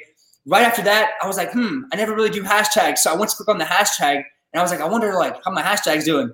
So I started scrolling through and then she was at like the top of the hashtag list. And I was like, who's this? Anyway, she had these two little dogs that looked kind of like pit bulls and they were French bulldogs, but it was my first time ever like seeing a French bulldog. So I didn't know what they were at the time. So anyways, I'm like, man, these dogs are pretty cool. And I looked at her and I was like, wow, she's really pretty. So I commented on her photo and I sent her a message, and then anyway, she commented back on mine. So I sent her a private message and then we started talking. Anyways, I was in Sacramento, California at the time. And then I found out that her family lives in Fresno and she lives out in LA. So like, it was only like a few hours away and we ended up meeting up. She was filming a movie in Ohio when we were talking, like right when we got each other's numbers, started talking and stuff. So shortly after that, we ended up meeting up actually at her family's house for the first time ever. And then some crazy stuff happened. One of her dogs, like her mom has a dog named Yummy. I picked up Yummy, that little dog, and the dog actually peed all over my jeans. But Amanda and her mom had no idea. Like I hid it the whole time. And then anyways, I just told her about it like a couple months ago for like the first time ever. And she's like, no way. I didn't know this for like 2 years. Yeah, come on with the fish eyes. yeah, that's Yummy. Yeah, that's it. Super interesting dog. Hey, when a dude pees on you, that's very cool, man. I'm happy to hear that. I'm happy to hear you finding her, and that's a very big, obviously, a big piece of the puzzle, right? Because if you're focused on your career and obviously making it to the next level and progressing on. Having somebody on your side that's rooting for you and's got your back is an extremely big deal. You know? Definitely, I agree with that. Yes, sir. Yeah. So, in terms of your next fight, tell us about your next fight. What's going on? Who are you going against? How you're going to beat their ass? All right. Well, you know I've been training super hard. Yeah, I do know. Man, after my last match, I'm coming back so strong. I'm going to be trying to look my best ever. So my next fight is looking forward to like January time. So. Well, I just hit October, so we have the rest of October, but November, December, and the right after Christmas, I'm looking to fight. The only reason, I guess, they had One Championship had some altercations with travel, like you were saying about Blessing, but overseas right now due to COVID. So I'm not sure the exact location of the fight yet, but I know One Championship was planning on coming to America right before COVID hit. So it could be over somewhere like Tokyo or Japan or Singapore, somewhere like that, but I know sometime next year, I guess One Championship's probably planning to come back to the United States and having fights here. But for this next fight, I'm gonna be so pumped. I can't even tell you. Like all my fights, pretty much that I go out there to fight, I kind of have to calm myself down. My coaches have always told me to kind of calm down and not be so pumped. But that's not really who I am. I'm always like jacked up with energy and super hyped, and I'll go train and not get tired and be like the highest energy you can think of. So next fight, you can expect me to come out there super strong. That's for sure. Is that sped up, Ryan? Is that actually real? No, that's real. Jeez, that's pretty hyped up, bro. Thanks. So Sage, like obviously you came into the UFC at a young age, and you know the UFC used to be when it, in its inception was skill versus skill. So who was the best? Like karate versus jiu-jitsu versus whatever discipline it was, and then it became mixed martial arts, what it was. How was it for you coming into the UFC? Because you came in as like karate was your main discipline, right? Right. Was there a tough kind of challenge for you to overcome that, where a lot of times karate as a discipline, especially in MMA, is discounted? How was that for you coming into that? Where, you know, because now there's people who just train for MMA. They never do one specific discipline like that. No, you're right. So yeah, coming into the UFC, like looking back, when I first came into the UFC, I was having my fights, but I was being told not to do certain techniques. Kind of like, actually, most of all my fights, I was kind of told not to use a lot of my strengths. And kind of what you practice, I'm sure you know, what you practice becomes muscle memory. And like what you have kind of ingrained from training, like years and years and years, what you're going to use. So coming to the UFC, I didn't really use any of my strengths. I feel like I had my first fight in the UFC. I knocked my opponent out in 57 seconds. But after that, my coaches were saying, hey, there's a lot of grapplers, a lot of wrestlers, a lot of jiu-jitsu guys, this and that. Don't use some of these techniques and kind of be aware of these things. So I had won all five of my fights I had fought at 155 pounds of UFC. It was undefeated lightweight. But I feel like my skill set that I actually used out there was very limited. And I took away a lot of my strengths, even till now. And it kind of took until my last fight that I just had to kind of realize that, because a lot of times you're out there winning all the time and you keep using what's working. But what's working and what I've been kind of getting used to and kind of getting ingrained hasn't been my strongest skill sets, if that makes sense. So now kind of take a look back at everything, and I'm kind of going to come back with some strong skill sets that I never really use, and kind of make my performance a whole lot better. Like I believe I'm going to come back stronger than any other fight I've ever had, and it's going to be really good. Well, you've certainly got something to prove now, and you got – I mean, compared to other fights, this is a very different dynamic where you're coming in there and you're going to, like, you know, you have something that you really want to crush this guy. You want to make a big point. It's not just winning. It's winning in a major fashion, right? You don't just want to win. You want to make an actual point. Yeah, you make show people, make a mark that you've done something that's very different, and that you're here to stay. Because obviously, you know, and I won't dwell on this because I know it's not something you love to talk about, but I know you did. Dana White made negative comments about you and about your future based on a few moments of one fight. Right, exactly. You know, that's one fight. If you look at the best champions in the world, the guys that have been the absolute best guys, they've lost the fastest knockouts ever. I mean, if you look at, for instance, the guy that fought Jorge Masvidal versus Ben Askren. Ben Askren was one of the best wrestlers of all time. Came in there, knocked out in like 2 seconds flat. If you look at T. Dillashaw versus I'm forgetting his name right now, another guy that he fought. It was like knocked out in like 15 seconds. There's so many fights. Conor McGregor versus Jose Aldo. Jose Aldo is one of the best fighters of all time.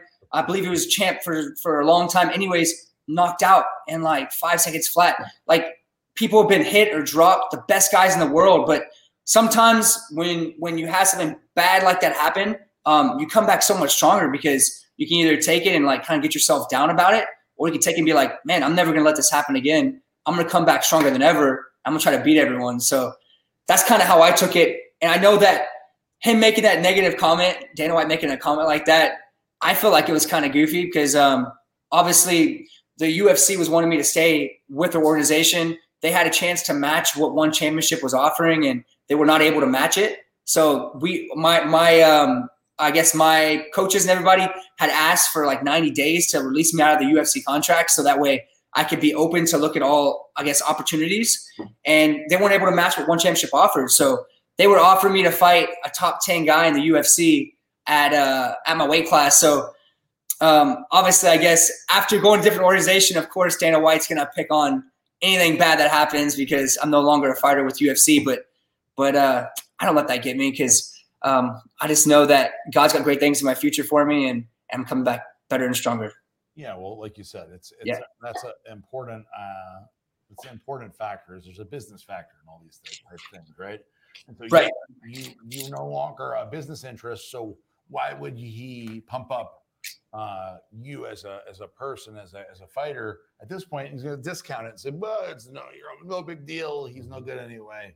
Good. You should retire, right? Because it's not going to help him. It's not going to be a benefit. He's not going to make any money off it. He's going to make money off it. So he's just like, whatever, right? And I know for me personally, those kind of things motivate me. So somebody does it. Okay, let me show you exactly what we got going on. Exactly. Let me make you eat your words. And that's something that motivates. Now, I don't know about you. Everybody's different what motivates them. But somebody says something like that. I don't usually verbalize it. But internally, I say, okay, let's see what happens. Let me show you. Right? You're exactly right. No, that's for sure. And looking back, too, I mean, looking back at my last fights in the UFC, my last four fights in the UFC, I won all four of those fights, including I went up a weight class my very last fight of the UFC before my contract was coming to an end, and I knocked my opponent out up a weight class. So off a four-fight win streak, knockout. I've been doing great things, and yeah, so I totally agree with you. Someone says something like that, I just kind of get pumped up about it. I'm like, I'm going to show them that that's not true. So Sage, I wanted you, because you put your hands up. Let me see those knuckles again. Yeah, what's going on? Knuckles pretty good. Two knuckles like this. No, the hands. Just open your hands. Hands, yeah. So the knuckles. Now, how are you gonna put a wedding ring on that finger? How are you gonna ever get a wedding ring on that? Man, I know, right? Okay, so crazy. I don't know if you can hear this, but my knuckles. Can you hear that? Oh my gosh. So that's kind of like in the Bruce Lee movies. Bruce Lee could do that from hitting on bags so much, hitting people. So yeah, my knuckles are like, I don't know what's up with that, but the joints are so big. And my meat, I don't know if you can see, but the meat on my hand, it's like. You're going to show us something else standing up.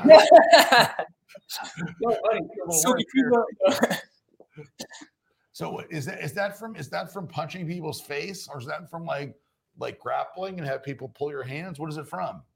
Yeah, I think it is from punching. I've broken several knuckles. Like, all right, so like this knuckle right here, I don't know if you can't really see, but it looks like two knuckles because I actually broke the knuckle. It like slid back and it's become one giant knuckle pretty much.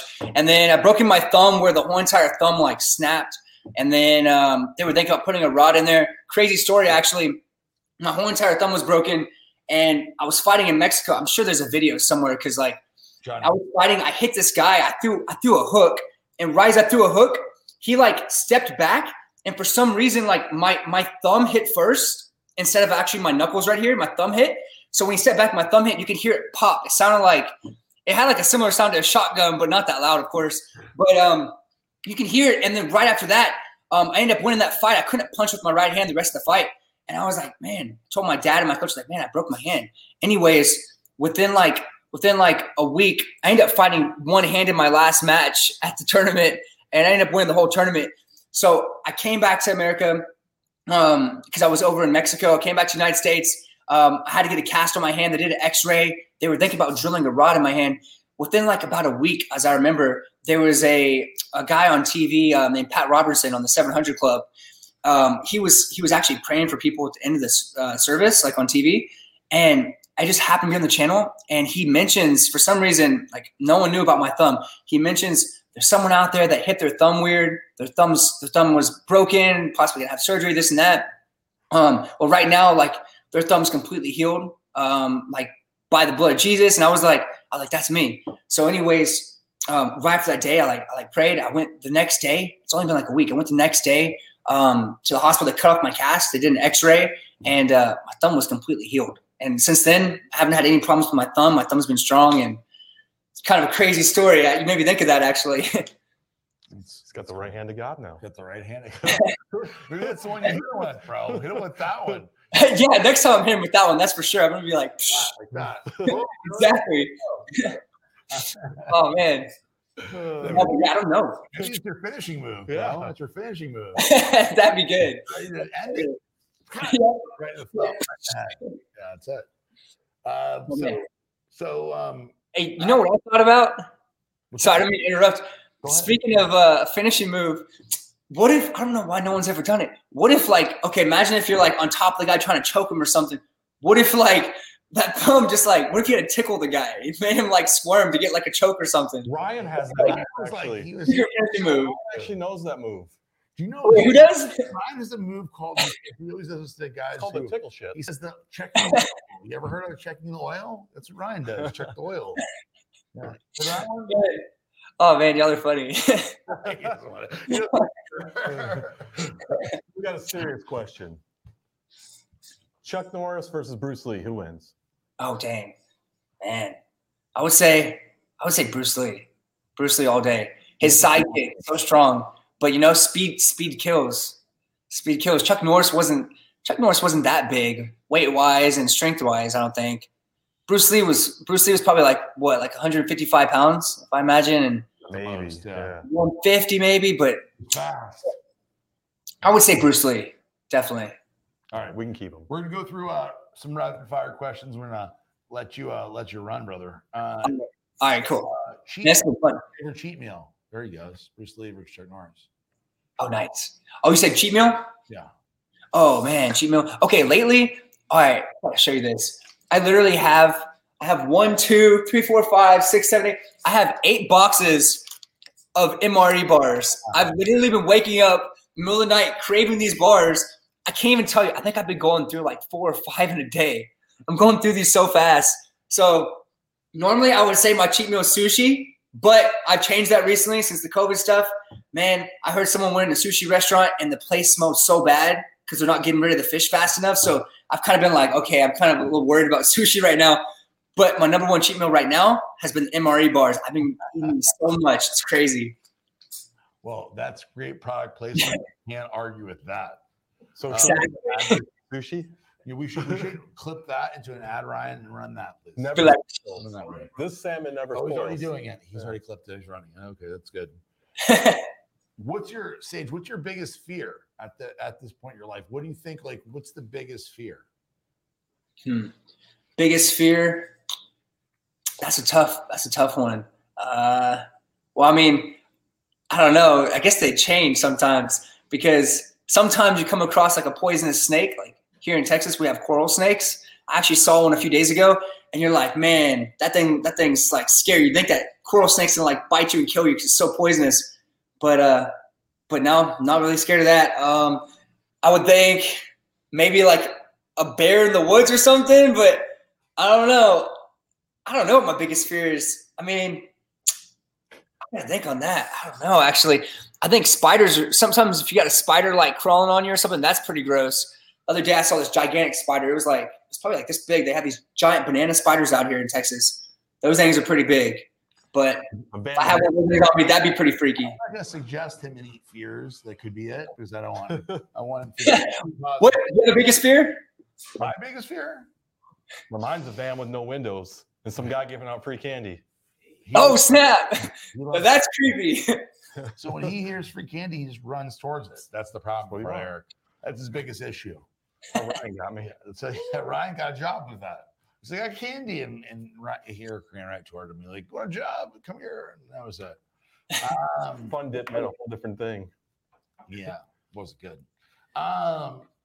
Would you say you're a morning person or a night owl? Man, I've kind of had to learn to be both, but if I had to say, mostly morning person, just because I've trained so many times in the morning so early. Like sometimes some mornings I'll get up before anybody's up. There's like no one on the street. I'll go running like 4:30 in the morning or 6 in the morning, wherever it might be, and like nobody's outside yet. So I would say morning person because a lot of people can't do that. But I've kind of learned to be both just from traveling and competing like overseas or different areas. You kind of have to be able to get up whenever because like it might be a 10-hour time difference. And even though you're a morning person, now you're a night person. So if I had to choose one though, morning person. Yeah, it's cooler in the morning to go running. If you're running during the day or whatever, it can be hotter and early in the morning, it's cooler. Yeah, you're right. Is it hot there right now? What's that? Is it hot in Florida right now? Oh yeah. Well, yeah. It is humid. But in the morning, so today this is the best morning so far for me. It was only 76 degrees. It was 98% humidity, but it was 76 degrees, 98% humidity today. So pretty good for us. Pretty good. That's pretty good. That's a lot of humidity. What was it there? Where you're in Texas, right? Houston, yeah. Actually, I'm in Austin right now. Austin's a little bit cooler than Houston. Better, yeah. It was probably like 80-ish, probably about the same amount of humidity, I would imagine. I don't know the exact humidity, but I'm guessing it's somewhere around what Florida is. I only know because I look every morning when I wake up. But the first thing before I look at my emails and texts now because I do cardio is I look how bad is it going to be, you know? And that's right now. I look every morning. I go, so today I was excited. I'm like, oh, this is great. And I wanted to get that got me up earlier than ever to get going before it got too hot, because by 9 o'clock here it gets in the 80s. So yeah. Wow. Yeah, you feel good too. Like when you get up early and you get it done with, you feel good for the whole day. I've been seeing how many miles you've been going too. You've been going so many miles. Thanks, Sage. Yeah, you're crushing it. I'm going a lot of miles. That means I'm doing something good. That's good. Yeah, I've been doing good. I've been doing very good then. I appreciate that. So who do you look up to most and why? I look up the most to? Okay, so, man, I have a lot of people I look up to, I guess. But if I have to say one person I look up to the most, obviously it would be Jesus. Jesus Christ is the person I look up to the most. But if I had to say, just because that's like my faith and everything, but if I had to say person I look up to the most, maybe – and like I guess I have different things. Who I look up to the most, maybe in like martial arts, or look at the most at like racing or motocross or stuff like that. So number one guy is Jesus. I won't delve in deeper than that, because now it sounds like you have a lot of guys that are here today that you wanna that you would say. So best advice you've received as an athlete. Best advice I've received as an athlete, I would say probably. Being consistent is one of the biggest things. And also, I guess two pieces of advice, because it's hard for me to choose one. Being consistent, but the other one would be kind of think about the times that like if you're trying to outwork, like you always want to try to out, I guess I don't know how to phrase it, but you always want to try to outwork I guess your opponents and competitors, or the stuff that you don't see and you don't know, like you don't know how hard your opponents are working, or the guy you might fight, or the guys across the world, whatever they might be doing, how hard they might be training. I'm always trying to outtrain them. So that's just another piece of advice I've kind of gotten is don't be outworked. That's it. Don't be outworked. Yeah. That's something that you can control. Yeah, exactly. You can 100% control if you're outworked or not. And that's in life. There's not a lot you can control. There's things that are out of your control. And that's one thing you definitely can. But this is something that's very important. Very important. Are aliens real or not? Oh, okay. That's actually a good question. I don't know, because, man, I heard the other day someone was telling me that the landing on the moon, they were like saying, did it actually happen? So makes you wonder. I don't know. What do you think? That happened outside of Voodoo Donuts. What was that? Voodoo Donuts. Yeah, in Austin, because that's right there. Oh. The homeless people are under the bridge. They all went. I going crazy back there. I don't know if you heard that. Got into your total war. So I believe 100% we went to the moon and all that's real. But I will say it is very weird and strange that here we are 50 years later and we haven't went back to the moon since then. And the technology. So right now, this phone, right, has more technology in it than the entire original lunar spaceship. You know, everything that was in Apollo 11, they don't all put together doesn't equal what's in this phone. Yet they got all the way to the moon and back and survived, and we can't get there now. Wait, so this will take me to the moon. It's kind of weird too that in 1969, I think it was, when there's went to the moon, supposedly they were supposed to be making a phone call to the president of the United States and back to NASA and those people, but yet they didn't actually have wireless phones then. They had the phone that was actually, they didn't have like all this and kind of electronics that are now, and but you're making that all the way to space. I don't know exactly.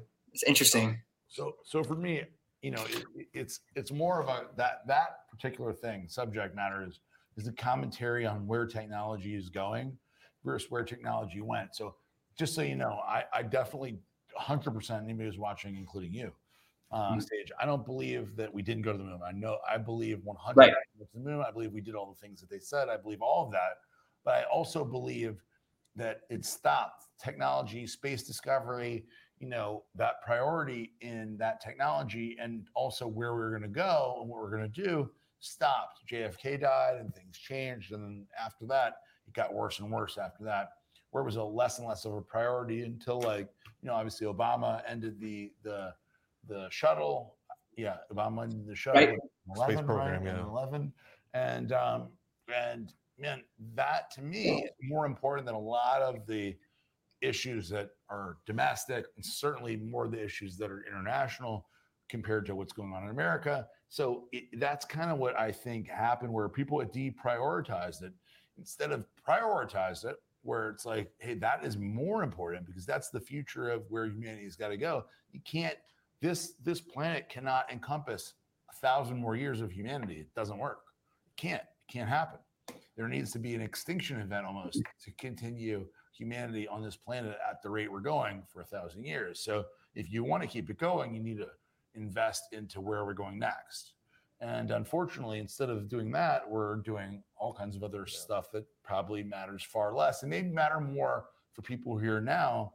But Sage, your great kids won't care as much about, things that are going right now. They want to know, well, where is the future heading? And unfortunately, those kind of concerns just seem to be way on the back burner, where, like you said, now you can't, I mean, nobody's calling the moon because there's nobody on the moon. There's nobody even around there. So people go, oh, I want to go to Mars. Well, you can't even go to the damn moon. So how are you going to go to Mars? So, and that's like, there's a lot of plans I've read. I'm very interested in this stuff. So when people say, I want to go to Mars, well, the way station to Mars is the moon.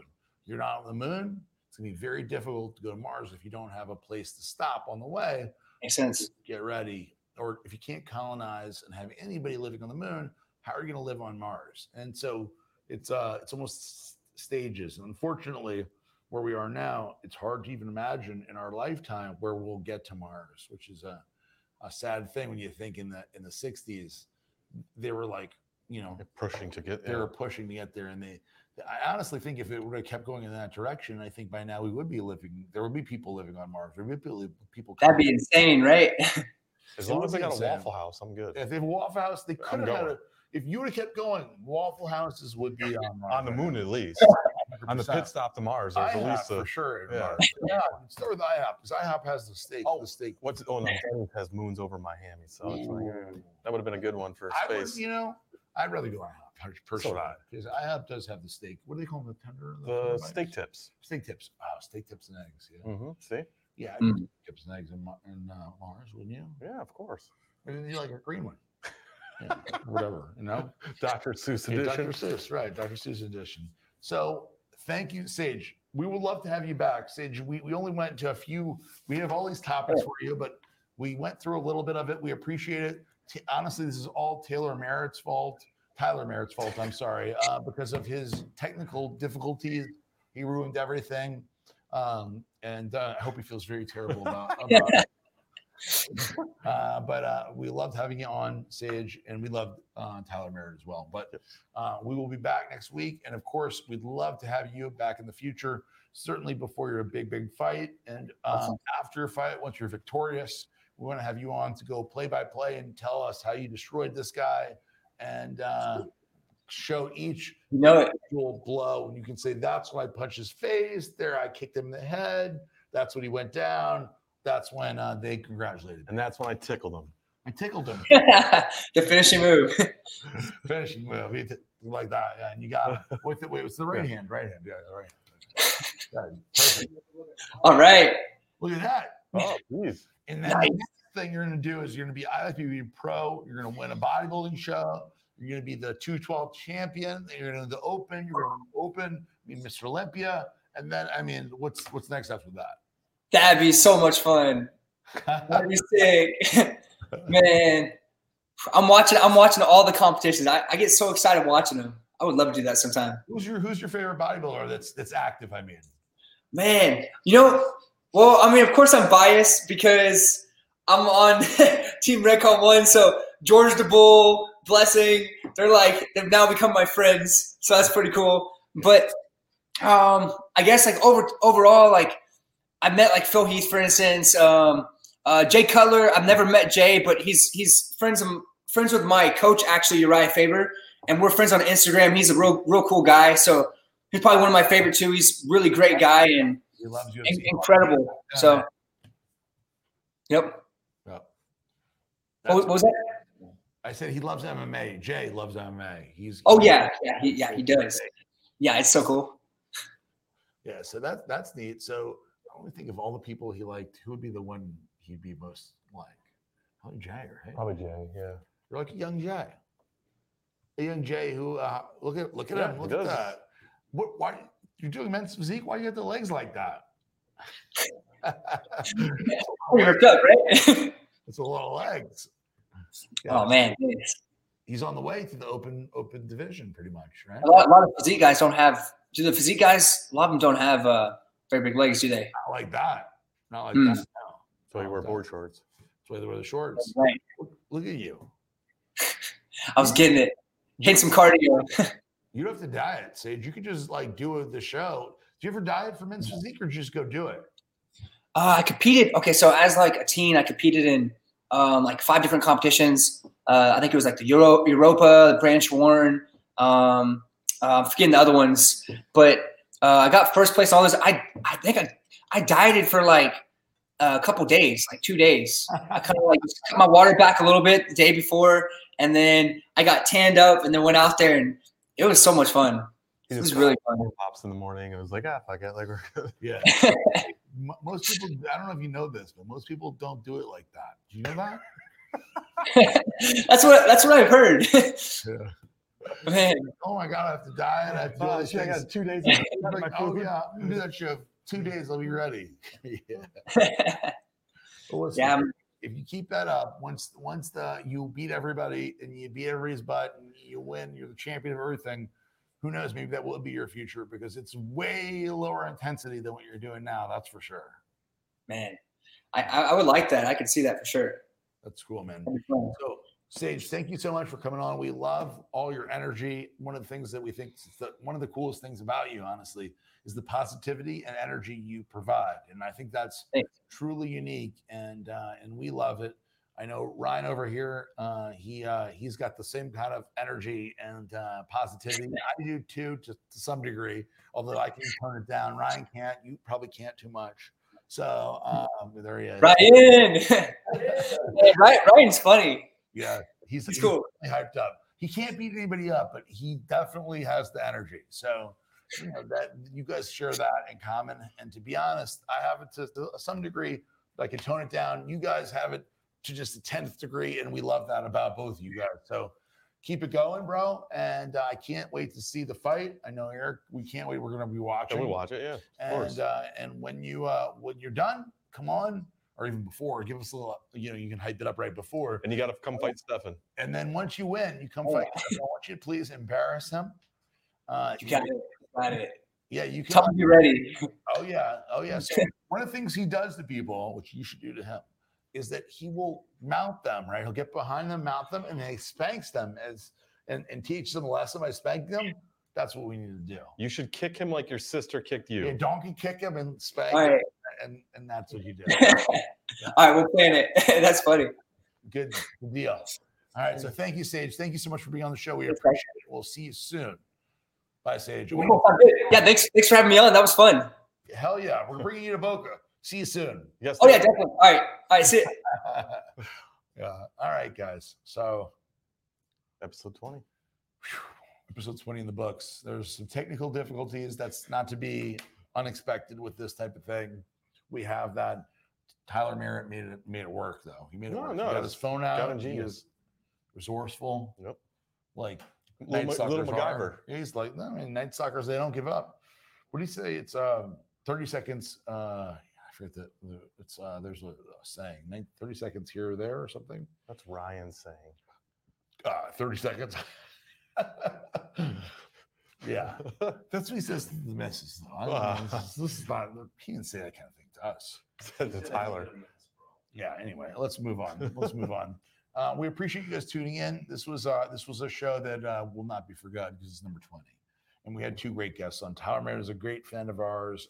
Good dude. We'll be in Savannah soon, hanging out with him. He doesn't know when. He texts me when we're coming, but I haven't wrote back yet. We're just gonna show up very soon. We won't tell him anything. And then obviously Sage, great athlete, great person, high energy, and going to be one hell of a big comeback. Oh, yeah. It'll be great to see him. It's one of those things, right? So when you have, and this is, I think this is Universal for a person that is really, really self-motivated and highly intense is that when you have a failure or you have a unfortunate event that happens to you, he mentioned, I mentioned to him and he agreed, is it truly can motivate somebody who's highly motivated anyway, highly energized to go, okay, so that happened. Watch what I'm going to do now. Mm-hmm. And so if I were to put money on it, which I probably will, I would say that Sage Northcutt is going to crush. I don't even know who the next person is. I don't know anything about him, but there's money, my money, going to be on Sage Northcutt. What would you say? That's how he ended up. That is what made Sage say, this next guy is going to get annihilated. And that's why I believe that Sage will, this event in his life changed him in a major way that will, I believe, prove out to be an extremely positive thing for Sage, that he won't just win, but he'll decimate the next guy to make a point. Yep, I feel sorry for the next guy because he'll probably look just like that, if not worse. Oh, Jesus. So, what else you got to say? That's it. I think we're done. I think we are. Video games or what? No, I don't think any video games. All right. My eyeballs hurt right now. All right, guys. Thank you so much for coming on the show. We appreciate it. We'll see you next week on the next 21st Readiness Report.